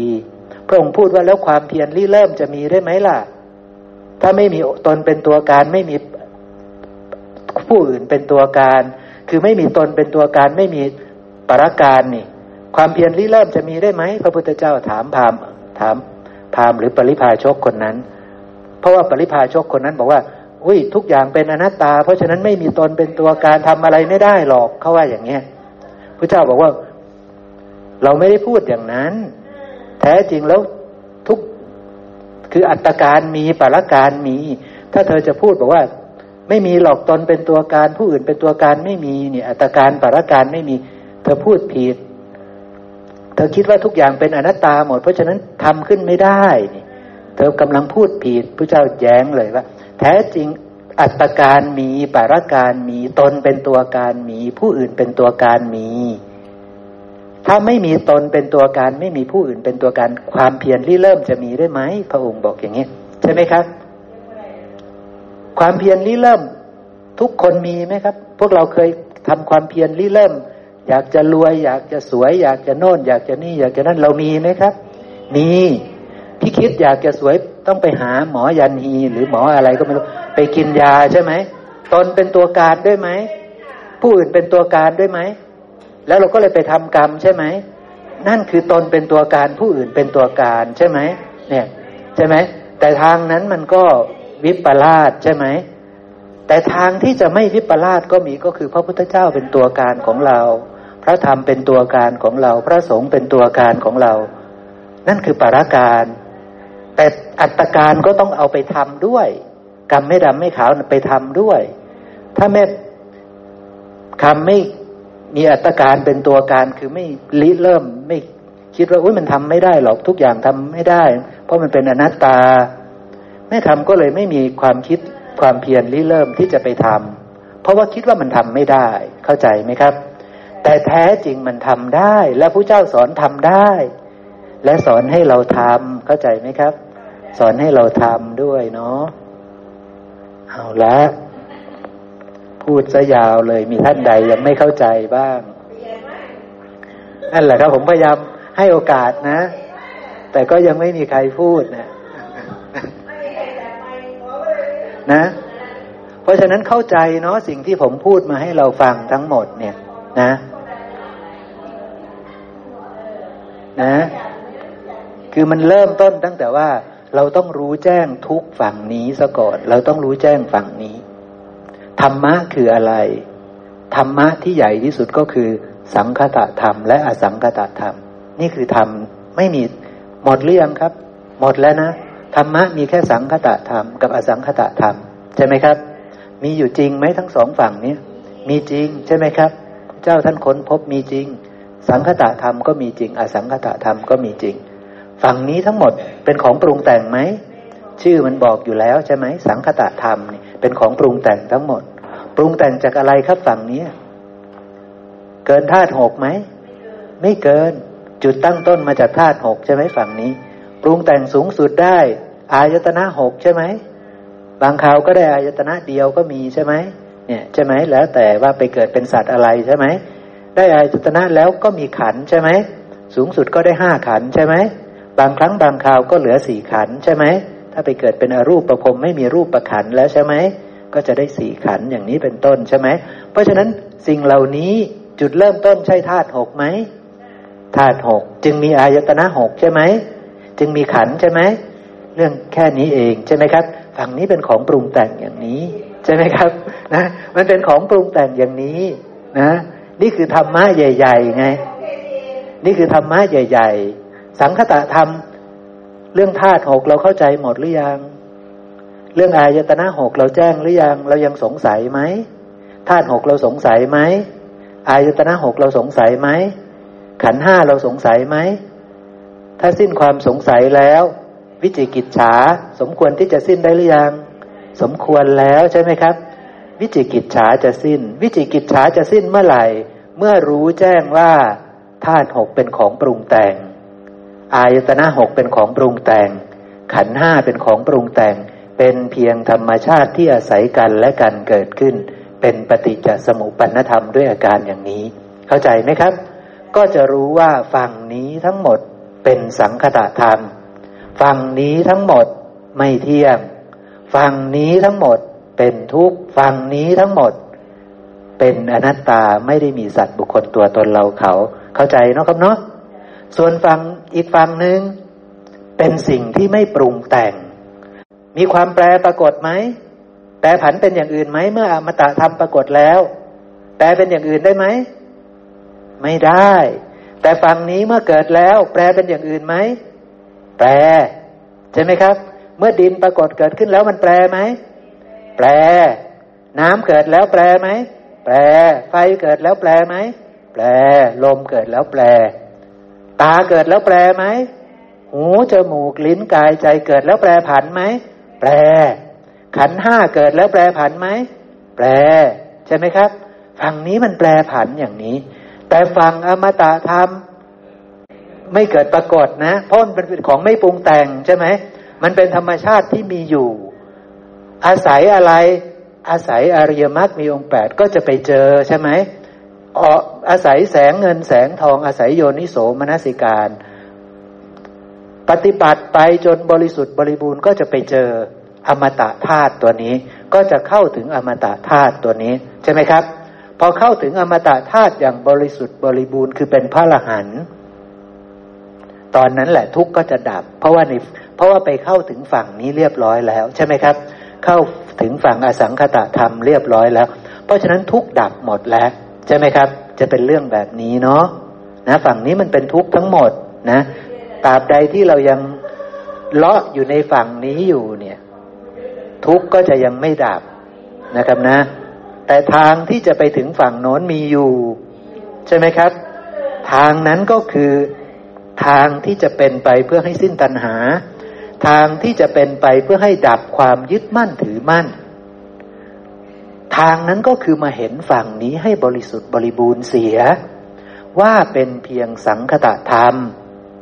ว่าเป็นของปรุงแต่งว่าไม่เที่ยงว่าเป็นทุกข์ว่าเป็นอนัตตา แต่ต้องแจ้ง ไม่ใช่แค่พูดเอา ว่าฝั่งนี้ทั้งหมด เป็นของไม่เที่ยงเป็นทุกข์เป็นอนัตตาไม่ใช่ ต้องแจ้งในคำว่าไม่เที่ยง ต้องแจ้งในคำว่าเป็นทุกข์ต้องแจ้งในคำว่าเป็นอนัตตา ด้วยอาการยังไงใช่ไหมครับ เริ่มต้นมาแจ้งตาก่อน มาแจ้งหู จมูก ลิ้นกายใจก่อน อย่าไปแจ้งอย่างอื่น จิตห้าร้อยดวง อย่าไปแจ้ง เพราะว่านั่นไม่ใช่ปัญญาไม่ใช่ลักษณะของบัณฑิต จิตห้าร้อยดวงไม่ใช่บัณฑิต เพราะพระเจ้าไม่ได้บัญญัติบัณฑิตคนพาลด้วยการรู้จิตห้าร้อยดวง เข้าใจไหมครับ แต่พระเจ้าบัญญัติบัณฑิตหรือคนพาลด้วยการบรรลุกุศลธรรม ได้ไหม ถ้าบรรลุกุศลธรรมได้ คนนั้นเป็นบัณฑิต ใช่ไหมครับนะเพราะฉะนั้นคนที่จะบรรลุกุศลธรรมได้ก็คือคนนั้นมีปัญญา ปัญญาเป็นของปรุงแต่งไหมย้ำอีกทีหนึ่งเป็น ปัญญาเกิดจากอะไร เก่งบอกว่าเกิดจากสติ เกิดจากอะไรอีกอ่าตอบออกมาหลายๆคำตอบ เกิดจากโยนิโสมนสิการ เกิดจากสัญญาที่ไม่วิปลาสใช่ไหมครับ เพราะฉะนั้นรู้จากคำนี้ดีหรือยังใช่ไหมครับ ถ้ารู้ปุ๊บระลึกถึงเขาได้ไหมใช่ไหมครับ ถามตัวเองก่อนว่ามีในตนหรือยังสัญญาวิปลาสนี่ใช่ไหมครับสัญญาไม่วิปลาสนี่ มีในตนหรือยังใช่ไหมไอ้วิปลาสนะ่ะมันเยอะอยู่แล้วใช่ไหมนะทีนี้โดยปกติ มันก็จะเร็วมากขุดเอาสัญญาวิปลาสแหละมาใช้งาน ทีนี้จะไปขุดเอาสัญญาไม่วิปลาสมาใช้งานได้ไหม ถ้าขุดออกมาได้ สติกำลังจะเกิด ถ้าโยนิโสมนสิการต่อ แสงเงินแสงทองก็กำลังมาทำให้แจ้ง ปัญญาก็จะเกิดขึ้นเข้าใจไหมครับเนี่ยปัญญาเป็นของปรุงแต่งแบบนี้ เพราะฉะนั้นปัญญาเกิดง่ายไหมปัญญานะ่ะไม่ง่าย ไม่ใช่แค่บอกว่า ไม่เที่ยงปัญญาเกิดเลยไหมเป็นทุกข์ปัญญาเกิดเลยไหมไม่ใช่เราปัญญาเกิดเลยไหมยังปัญญามันผ่านกระบวนการ โยนิโสมนสิการแสงเงินแสงทองนะจนได้สัมมาญาณะนั่นแหละคือปัญญา จนได้ยะถาภูตยานนทัศนะ ทัศนะคือการเห็น ญาณเนี่ยญาณทัศนะคือความรู้เห็นด้วยปัญญา เห็นอะไรเห็นยะถาภูตะยะถาแปลว่าตาม ภูตะแปลว่าสิ่งที่เกิดแล้วปรากฏแล้วมีแล้ว ตาเกิดหรือยัง หูเกิดหรือยัง จมูกลิ้นกายใจเกิดหรือยัง รูปเสียงกลิ่นรสโผฏฐธรรมารมเกิดหรือยัง ใช่ไหมครับ เราก็ไปรู้จากการเกิดขึ้นตามความเป็นจริงของเขา ใช่ไหมครับ มีความรู้ตามความเป็นจริงในตาหูจมูกลิ้นกายใจนิเสีย มีความรู้ความเห็นตามความเป็นจริงในรูปเสียงกลิ่นรสผลิตภัณฑ์ธรรมารมเหล่านี้เสีย ถ้ามีความรู้ความเห็นตามความเป็นจริง ด้วยปัญญาอันชอบในสิ่งเหล่านี้เสียนั่นแหละ เกิดแล้วยะถาภูตยานนัทสนะเกิดแล้ว สัมมาญาณะเกิดแล้ว เพราะมันต้องเกิดจากโยนิโสมนสิการนะครับนะ ไม่ใช่เกิดแค่ระลึกว่า อุ้ยนี่ไม่เที่ยง ปัญญาจะเกิดยังไม่ใช่ ยังไม่ได้เห็นตามความเป็นจริงเลย ใช่ไหมครับ ถามต่อว่าไม่เที่ยงเพราะอะไร ก็อาจจะงงงใช่ไหมเป็นทุกข์เพราะอะไรก็อาจจะงงงไม่ใช่เราเพราะอะไรก็อาจจะงงงใช่ไหมเพราะว่ายังไม่ได้เกิดจากการโยนิโสมนสิการ ตัวเองยังตอบตัวเองไม่ได้นะแล้วจะไปตอบผู้อื่นได้ไหม ไม่ได้ ก็ยังวิจิกิจฉาต่อไป เข้าใจไหมครับ ก็ต้องวิจิกิจฉาต่อไป แต่ถ้ารู้แจ้งอาจรู้แจ้งทางบริสุทธิ์บริบูรณ์ แล้วหมั่นโยนิโสมนสิการอบรมแบบนี้ไปเรื่อยๆ มันจะหลุดพ้นจากทุกข์ได้ไหมครับ ได้ใช่ไหมครับ เพราะฉะนั้นผู้ที่ปรารถนาหลุดพ้นจากทุกข์ในอัตภาพปัจจุบัน จะอยู่คลองเรือนไหมผู้ที่ปรารถนาจะหลุดพ้นจากทุกข์ในอัตภาพปัจจุบัน จะเป็นพระอรหันต์ในปัจจุบันเนี่ย จะอยู่คลองเรือนไหม ไม่อยู่ ไม่อยู่ เพราะอยู่คลองเรือนน่ะ มันเป็นเรื่องอึดอัดเป็นทางมาแห่งทุลี อะไรคือทุลี กิเลสนั่นแหละ คือทุลี ใช่ไหม ก็กามมาราคะพยาบาทอะไรต่าง ๆ นี่แหละ มันจะเกิดใช่ไหม ถ้าอยู่คลองเรือนมันเกิดไหมล่ะ ทุลีเหล่านั้นเกิดไหม เกิด แต่การหลีกออกจากเรือนไปบวชเป็นบรรพชิต นั่นแหละ จะเป็นโอกาสว่างใช่ไหม เป็นโอกาสที่จะวิเวก ได้โยนิโสบ่อยไหม เป็นฐานะที่จะได้โยนิโสมนสิการบ่อย เป็นฐานะที่มรรคมันจะเกิดขึ้นบ่อยๆ เป็นฐานะที่ญาณมันจะเกิดขึ้นบ่อยๆ ปัญญามันจะเกิดขึ้นบ่อยๆ เมื่อปัญญาเกิดขึ้นบ่อยๆ หลุดพ้นก็ย่อมเกิดขึ้นบ่อยๆ เข้าใจไหมครับ เมื่อหลุดพ้นบ่อยๆ มันจะถึงความหลุดพ้นจากทุกข์ทั้งปวงได้ไหม ก็เป็นฐานะ แต่ถ้ายังอยู่คลองเรือน มันจะมียานบ่อยๆไหม ไม่บ่อยใช่ไหม มันจะมีปัญญาบ่อยไหม ไม่บ่อย ใช่ไหม มันจะมีสติบ่อยไหม สติก็ไม่บ่อย ปัญญาก็ต้องไม่บ่อย หลุดพ้นก็ต้องไม่บ่อย ใช่ไหมครับ เห็นไหมล่ะ ใช่ไหม โสดาบันจึงเป็นผู้มีสตินิดหน่อย ใช่ไหมครับ อนาคามีท่านก็มีสติมาก ส่วนพระอรหันต์ก็มีสติบริบูรณ์ทุกขณะเห็นไหมครับ มันเป็นเรื่องแบบนี้ เพราะฉะนั้นผู้ที่ละกามได้แล้วจึงเป็นผู้มีสติมาก เข้าใจไหมครับ จึงเป็นผู้มีสติมาก เพราะว่าท่านไม่ต้องมาคิดเรื่องโลกแล้ว ไม่ต้องมาคิดเรื่อง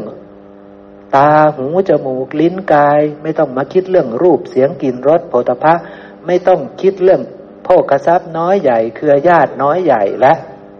ใช่ไหมครับ เพราะฉะนั้นกิจของท่านก็จะมุ่งมั่นไปในส่วนที่มีสติเป็นส่วนมาก ก็จะมีปัญญาเป็นส่วนมากก็จะหลุดพ้นเป็นส่วนมากด้วยอาการแบบนี้เนาะเอาละจนมาถึงสิบห้านาทีสุดท้ายแล้วนะ พวกเราไม่สงสัยอะไรเนาะนะเข้าใจเนาะเพราะฉะนั้นเรื่องมันก็มีเท่านี้แหละนะครับนะ เรื่องมันมีเท่านี้นะ จริง ๆ เรื่องมันมีเท่านี้คือมีตาหูจมูกลิ้นกายใจ แจ้งหมดทุกคนหรือยัง รูปเสียงกลิ่นรสผลิภัณฑ์ธรรมารม แจ้งหมดหรือยัง วิญญาณขัน แจ้งหมดหรือยัง ผัสสะผัสสะหมวดที่สี่แจ้งหมดหรือยัง ต้องให้แจ้งนะ แจ้งว่ายังไง แจ้งว่าเป็นของปรุงแต่ง แจ้งว่าไม่เที่ยง แจ้งว่าเป็นทุกข์ แจ้งว่าเป็นอนัตตานะ ทั้งสิบหมวดนั่นแหละนะ ให้มันแจ้งนะ ขอโอกาสค่ะญาติธรรมทุกท่าน แม่นี่ ถ้ามีสติถึงแจ้ง ก็เป็นอย่างนั้นใช่ถ้าไม่มีสติแม่ก็ไม่แจ้ง ใช่ เพราะว่าแม่น้อยนี่แจ้งตลอด แต่แม่ก็จงยอมรับว่าอ๋อเห็นแม่น้อยแจ้ง แจ้งตลอดแม่ก็เลยบอกว่าความรู้สึกของแม่นี่คือ ความจริง คือคือความจริงน่ะ มันมีสติมันถึงแจ้งค่ะถูกต้องถ้าไม่ครับมีสติมันแม่มันก็วิปลาสเหมือนเดิมค่ะเป็นอย่างนั้นมันมันครับเป็นอย่างนั้นนะคะเพราะว่าความจริงมันเป็นแบบนั้น ความจริงมันเป็นแบบนั้นค่ะคือที่แม่น้อย คือเวลาผมถามใช่ไหมแจ้งไหมเนี่ยแจ้งแม่น้อยก็ตอบว่าแจ้งง นะแน่ว่าก็คนไม่แตกต่างกันนะเนาะ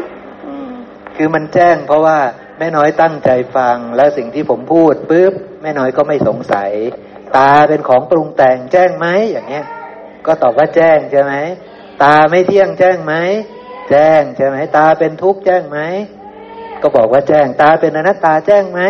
ยังสงสัยไหมอย่างเงี้ยใช่ไหมครับ วิจิกิจฉาก็จะดับใช่ไหมนี่ก็คือตอนที่เรา ฟังตามแล้วเราก็ใคร่ควรตามใช่ไหมสติก็มีใช่ไหมมนสิการก็มีใช่ไหมปัญญาก็เลยเกิดใช่ไหมวิจิกิจฉาก็เลยดับใช่ไหมปัญญาเกิดแบบนี้ แต่พอเราไปใช้ชีวิตทีนี้ มันก็อีกเรื่องหนึ่งใช่ไหมตอนไปใช้ชีวิตมันก็อีกแบบหนึ่งโดยมากเราก็ไม่มีสติ โดยมากเราก็ไม่มีปัญญา โดยมากเราก็ไม่ได้หลุดพ้นใช่ไหมโดยมากเราก็ยึดมั่นถือมั่นใช่ไหมมันก็เป็นอย่างนั้นนะแต่แต่แค่เราได้เข้าใจอัดเข้าใจธรรมเราได้เข้าใจคำสอนของพระศาสดานี่เราก็เบาใจเนาะเราก็รู้สึกว่าเออเอาละเราเข้าใจทางแล้ว ทางมันมีสองทางคือทางที่วิปลาสทางที่เป็นไปเพื่อบาปอากุศลเพื่อเข้าถึงทุกข์ใช่ไหม กับทางหนึ่งทางที่ไม่วิปลาสทางที่จะออกจากทุกข์ทางที่จะทำให้เกิดปัญญาทำให้เกิดกุศลธรรมใช่ไหมเราเข้าใจแล้ว เพราะฉะนั้น พวกเราส่วนมากก็จะน้อมมาทางนี้แล้ว คือจะเว้นจากบาปอากุศลหยาบหยาบใช่ไหมกายทุจริตเราเว้น คือการทุศีลเราจะเว้นนะครับ การทำบุญทำทานเราจะเป็นคนทำบุญทำทาน เราจะไม่ตนีใช่ไหม อย่างเงี้ยเพราะว่าเรารู้แล้วว่ามันมีแต่ของปรุงแต่ง ไม่ใช่เราไม่ใช่ของเราสักอย่างใช่ไหมเราเข้าใจหมดแล้ว เพราะฉะนั้นถ้ามีเหตุมีปัจจัยมีโอกาสเราก็จะสละออกใช่ไหมนี่ก็คือเราก็ตั้งหลักมาทางนี้อยู่แล้วนะนี่ก็คือทางของเราใช่ไหมแล้วเราก็ถ้ามีโอกาสแบบเนี้ยได้วิเวกได้หลีกเล้นออกจากเรือนมาเนี่ย เราก็จะมาสนทนาธรรมกัน มาชวนกันมานสิการ มาชวนกัน พิจารณาไข้ควรให้รู้แจ้งอาจรู้แจ้งธรรมในขณะที่สนทนาธรรมในขณะฟังธรรมใช่ไหมครับ สติก็จะเกิดขึ้นไหมก็จะเกิดขึ้นปัญญาก็จะเกิดขึ้นในสมัยนั้นได้ ใช่ไหมความรู้สึกเบาใจ ความรู้สึกหลุดพ้น ก็จะเกิดขึ้นได้ ใช่ไหมครับ ถ้าเราทำอย่างบริสุทธิ์บริบูรณ์นะ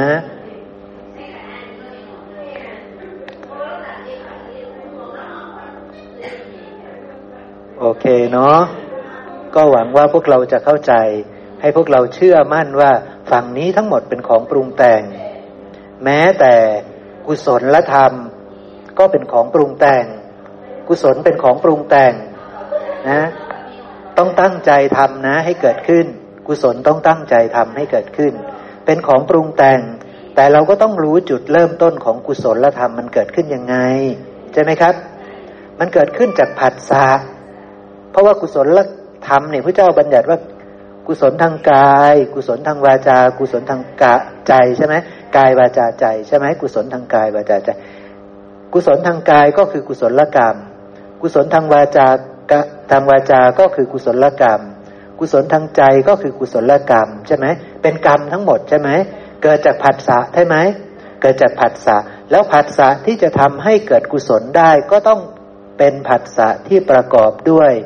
สัญญาที่ไม่วิปลาสคือความรู้แจ้งโลก จึงจะทำให้จิตไม่วิปลาสจึงจะทำให้ทิฏฐิไม่วิปลาสถ้าเดินไปบนเส้นทางนี้ เดินไปจนสุดทางจะไปทับกันพอดีกับพระอรหันต์ทั้งหลาย จะไปถึงพอดีกับพระอรหันต์ทั้งหลาย จะบรรลุสภาวะของพระอรหันต์ทั้งหลายเข้าใจไหมครับ แต่ต้องออกเดินนะ ไม่ใช่ว่า ไม่ใช่ว่า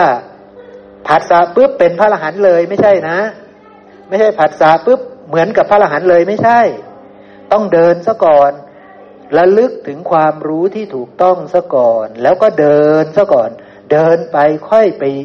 มีสภาพแบบเดียวกันกับพระอรหันต์เข้าใจไหมครับนะเพราะว่าของพวกเรามันจะต้องเดินไป ต้องไปบรรลุให้ถึงกุศลธรรม พระอรหันต์ทั้งหลายท่านเป็นกุศลธรรมอยู่แล้ว แต่พวกเรา มันไม่ใช่ มันต้องเดินซะก่อน มันต้องปรุงแต่งซะก่อน เข้าใจไหมครับ มันเป็นเรื่องแบบนั้นเนาะ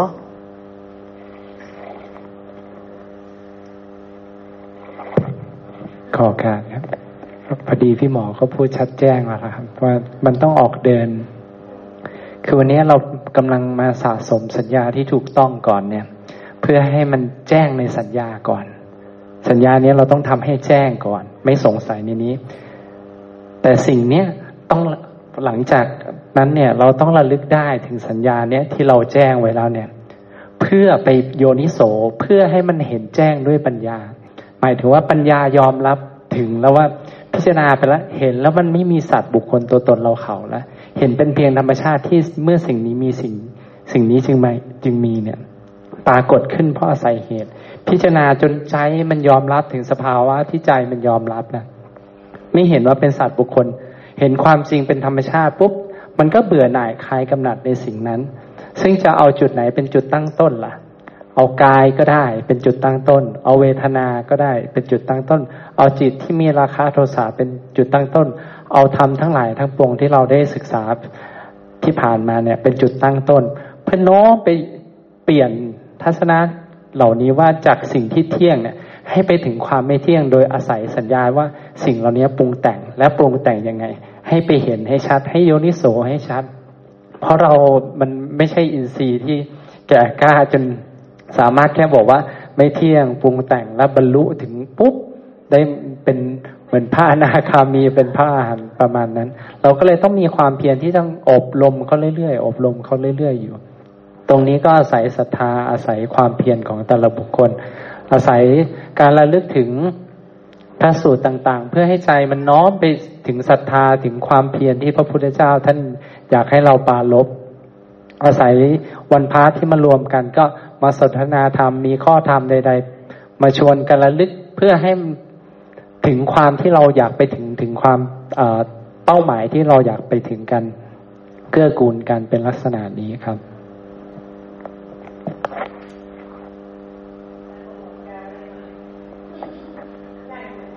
ก็ คือที่ที่บอกว่าทำไมเราสติเราและปัญญาของเรานี่ทำไมมันไม่เหมือนพระอรหันทำไมไม่เหมือนเหมือนอ่าเพราะว่าตอนตอนนี้นี่กามของเราเราถูกครอบงำโดยกาม สติของเราเนี่ย มันไม่มันก็เลยไม่มันไม่มันมันไม่ถึงพร้อม ปัญญามันเลยไม่เกิด ทั้งๆทที่เรามีปัญญาแล้วนะ เรามีมีสัญญาที่เป็นของพระพุทธเจ้าแล้วนะ แต่มันยังไม่บริบูรณ์ในเรื่องของสติและความระลึกได้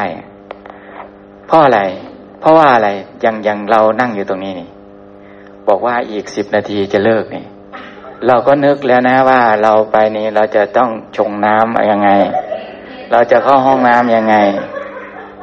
นี่นี่คือความที่มันสบายสบายนะครับ มันเห็นกามอยู่ข้างหน้า นี่คือความที่ความประมาท นี่คือลักษณะของมันเป็นธรรมชาตินะครับผัสสะของเรามันเป็นแบบนี้ผัสสะของเราเนี่ยมันเป็นความบริบูรณ์ด้วยกาม แต่ถ้าเราไปโดนระเบิดเหมือนฮามาสโดนตอนนี้เนี่ยเหมือนกับอิสราเอลโดนตอนนี้เนี่ยมันไม่มีอารมณ์ที่จะไปบอกว่าเราจะได้ไปกินอะไรนะ ระเบิดมันจะลงตรงเราตอนไหนเนี่ย มันจะเพ่งอยู่ในอาการว่าเราจะกำลังจะตายแล้วนะนี่เราจะตายแล้วนะนี่ ไฟมันกำลังมานะนี่ระเบิดกำลังมาเขาพุ่งมานี่ไม่รู้แล้วปืนนี่ของใคร ทั้งฝ่ายฮามาสบ้างของอิสราเอลบ้างเนี่ยที่ถ้าเรามีผัสสะแบบนั้นเนี่ย การระมัดระวังภัยภัยคืออะไร การการกำหนดรู้ในตัวในตัวในตนนี่มันจึงจะมีขึ้น แต่ตอนนี้นี่กามครอบงำเราเนี่ยเราก็ผัสสะของเราเนี่ยกามครอบงำเราเห็นกามนี่ สบายๆนะออกไปนี้เราก็กินนี่มันไม่ได้เนี่ยทางนั้นเน่ะเขาไม่ได้มีเลยเนี่ยอารมณ์แบบนี้นี่เขาว่านับเป็นนาทีนาที ว่าเขาจะจะยังมีชีวิตรอดอยู่ไหมไม่มีเลยเขาจะนับว่าเดี๋ยวเขามีแต่ความหวาดกลัว เสียงที่ได้ยินนี่ตึมตึม ตึมตึมตึมปังปังปังปังปังปังปังปังปังโอ้นี่นี่แต่อารมณ์แบบนี้นี่มันก็เลยจดจ่อ มันก็เลยกดจ่อรู้รู้รู้ว่าเราจะตายตอนไหนเนี่ยมาเพ่งดูตอนไหน นี่คือความไม่ประมาทของเขาเนี่ยมันจะมากกว่าของเราที่กรรมผัสสะเนี่ยผัสสะของเราเขาเป็นแบบนั้นใช่ หมายถึงพี่หมวดหมายถึงว่า ถ้าเกิดเราคอยระลึกถึงความตายอยู่บ่อย ๆ เนี่ย ก็มีโอกาสที่จะทำให้เราระลึกถึงสัญญาที่ถูกต้องได้ แต่ในส่วนของที่สงครามลบกันเนี่ย เพราะฉะนั้นสัญญาไม่วิปลาสเนี่ย ถ้าไม่มีนี่ก็จบเช่นเดียวกันถูกไหมครับ ถ้าเราไปถึงตรงนั้นเนี่ย โดยที่ไม่มีสัญญาที่ถูกต้อง ก็จบเหมือนกัน หรือมีสัญญาที่ถูกต้อง แต่ไม่หมั่นเพียรหยิบมาใช้ ก็ฐานะก็ลดลงอีกเช่นเดียวกัน ของเขาเนะ่ะ มันไม่มีโอกาสที่จะมาไข้ควรแบบนี้น้องเก่ง เขาไม่รู้ว่าสิ่งทั้งปวงเป็นของไม่เที่ยง เขาไม่รู้จัก เออเพราะอะไรมีอะไรจึงมีเขาไม่รู้ เพราะว่าเขาไม่เคยมี ถึงเวลาเนี่ยเขาปล่อยไฟมา ก็รีบทำกับข้าวนะ ก็รีบทำประกอบชีวิตตามปกติ หาอาหารบ้างปรุงอะไรต่าง ๆ บ้างทำอันนั้นนั้นนี้บ้าง เพื่อจะดำรงชีวิตอยู่แป๊บเดียวเขาก็ปิดไฟ ก็นั่งรอ น้ำเมื่อไหร่เขาจะปล่อยมา ก็นั่งรอเขาไม่ได้มีชีวิตแบบกรรมของเขาไม่ไม่บูรบุญแบบเรานะ นี่คือนี่คือสภาพของเขา แต่เขาก็บอกว่าเราก็จะดูเลยว่า เราจะตายวันไหน เราจะตายเมื่อไหร่ เราจะตายเพราะอดหรือว่าเขาจะฆ่าเราตาย แต่การที่เขารู้เขารู้แค่นั้น เขาไม่ไม่มีโอกาสเลยที่จะมาศึกษาว่า สิ่งทั้งปวงเป็นของไม่เที่ยง เป็นของปรุงแต่งเขาเขาไม่มีโอกาสได้ลาบนี้เลยไม่มี เขาผัดสะเขาได้แบบนั้น เหมือนกับผัดสะในนรก มันเหมือนกันมันก็มีแต่ส่วนของการเบียดเบียน ลูก ลูกก็ไม่รู้ว่าเป็นของใคร เพราะว่าเดินร้องไห้ออกมา ถือตุ๊กตาหนึ่ง เห็นหญ้าหิวมากก็ดึงขึ้นมาเคี้ยวแบบ ไม่ไม่ไม่อยากกินก็ต้องกิน เพราะว่ามันหิวเคี้ยวหญ้าดึงหญ้าออกมากินเคี้ยวหญ้ากิน ทั้งน้องไห้ทั้งนี่กินตัวเล็กๆ อนุบาล ดึงกินหญ้าเห็นอะไรที่พอกินได้หยิบมา แยกไม่ออกว่ากินได้ไม่ได้ เอามาลิ้นมาแตะ มันเป็นขี้ก็ทิ้ง นี่ ชีวิตเขาเป็นแบบนั้น เขาก็เลย แต่เขาไม่มีโอกาสที่จะได้มาพิจารณาเลย นี่นี่ของเขาผัสสะของเขาเป็นแบบนั้นผัสสะของเราเนี่ย ก็ได้มาเกื้อกูลกันแบบนี้ ได้มีเวลาได้มีโอกาส นี่ ของเราเป็นแบบนั้น ก็กำลังจะบอกว่าเห็นถึงความโชคดีของเรา ที่มีอยู่ ที่เราไม่ได้อยู่ในสถานการณ์ที่มันบีบเค้นรันบีบเค้นใจขนาดนั้น จนทำให้เราไม่สามารถที่จะหยุดเพื่อพิจารณาได้ มีแต่อยู่กับความบีบเค้นข้าจะตายตอนไหน มันบีบเค้นตลอดเวลาเลย สัญญาที่ถูกต้องก็ไม่มีที่พึ่งที่ถูกต้องก็ไม่มี ไม่รู้จะอยู่ด้วยยังไง แต่เรานี่ยังโชคดีกว่าเขา สัญญาที่ถูกต้องก็มีสถานการณ์ก็ไม่ได้บีบเค้นขนาดนั้น เราก็ควรจะต้อง ระลึกถึงความโชคดีนี้ไว้ แล้วก็ประกอบความเพียรปรารบความเพียรประมาณนั้นนะครับกำลังของเราเนี่ยสองอันสองกับเขาเนี่ยจะคล้ายจะจะเหมือนกันก็ตรงที่ว่าตายเหมือนกัน แต่ของเขานั่นตายโดยที่ไม่รู้ ไม่รู้ว่าเนี่ยเบื้องหน้าเนี่ยเป็นยังไง ปัจจุบันเนี่ยเป็นยังไงภาษาของเขาได้แบบนั้น เขาไม่ทราบ เออ แล้วแล้วของเราเนี่ย ของเราเนี่ยก็ตายเหมือนกัน แต่เราเนี่ยกำหนดกำหนดได้ว่า เราในคราวนี้เนี่ยเราจะเจริญเราจเจริญหรือยังเราถือเอาประโยชน์ในความเกิดเป็นมนุษย์ได้หรือยังต่อไปเนี่เพราะเราถือเอาได้แล้ว เราเผื่อในอนาคตในการเกิดในคราวหน้าหรือยังแต่ถ้าเมื่อเราทราบแล้วเราทำเป็น เราทำเหตุปัจจัยเป็น เราก็จะรู้เข้ากับเราเนี่เหมือนกัน คนที่อยู่ในสภาวะสงครามเหมือนกับเรา เหมือนตรงไหน เหมือนกับว่า ทั้งสองฝ่ายนี่รอการตายเหมือนกันเออแต่คนหนึ่งรู้คนหนึ่งกำหนดได้ อีกคนหนึ่งไม่รู้กำหนดไม่ได้ นี่คือความต่าง เราก็เลยไม่ควรที่จะประมาทใช่ไหมครับ สิ่งนี้ที่กำลังสนทนากันเนี่ย มันก็คือการปรุงแต่งครับ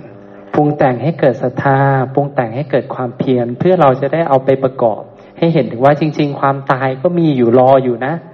รออยู่ไม่ต่างกับทางนู้นนะ แค่เหตุปัจจัยมันใครจะมาถึงก่อนแค่นั้นเอง แต่มันมีอยู่ ก็เลยว่าเราต้องไม่ประมาทประกอบความเพียรประกอบสิ่งที่พระพุทธองค์ท่านให้เราทำอยู่เนี่ย โดยทำให้โดยความไม่ประมาทนั่นเองประมาณนั้นนะครับ สิ่งสิ่งที่เราเห็นเขาเกิดอยู่ตอนนี้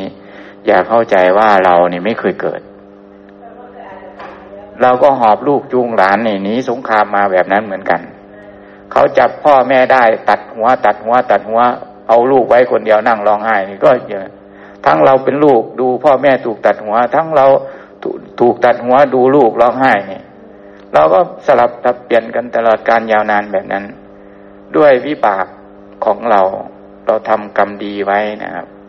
เราก็ได้เกิดในสถานที่ที่ดี ในสถานที่ที่พอที่จะปฏิบัติธรรมในโอกาสที่จะถือเอาประโยชน์ในการเกิดความเป็นมนุษย์ในคราวนี้ เป็นความโชคดีของเรา ที่เราได้เกิด แล้วก็แล้วถือเอาประโยชน์ในคราวนี้นะไม่รู้ว่าคราวหน้าล่ะเราจะถือเอาได้ไหมเราจะไปอยู่ตรงไหนนี่ถ้าเราไม่เอาตอนนี้นี่นะความที่เราไม่ประมาทก็คือว่า เอาความแม่นยำก็คือฟังให้มาก ฟังให้บ่อย พิจารณาให้มาก พิจารณาให้บ่อย สิ่งที่หมอเล่ามาตั้งแต่ระยะแรก ตั้งแต่ที่เราฟัง แล้วใครควรทำทั้งหลายทั้งปวงนี่ตอนนี้นี่ มันอยู่ที่คำพูดของหมอ เออคำพูดของหมอ แต่มันยังไม่เข้าถึงใจนะเราก็พยายามทำให้มันเกิดขึ้นที่ใจของเราเนาะนี่นี่เราก็พยายามที่จะพิจารณาให้ควร ถือเอาประโยชน์แบบนั้น ถือเอาประโยชน์ในการที่เกิดเป็นมนุษย์ในคราวนี้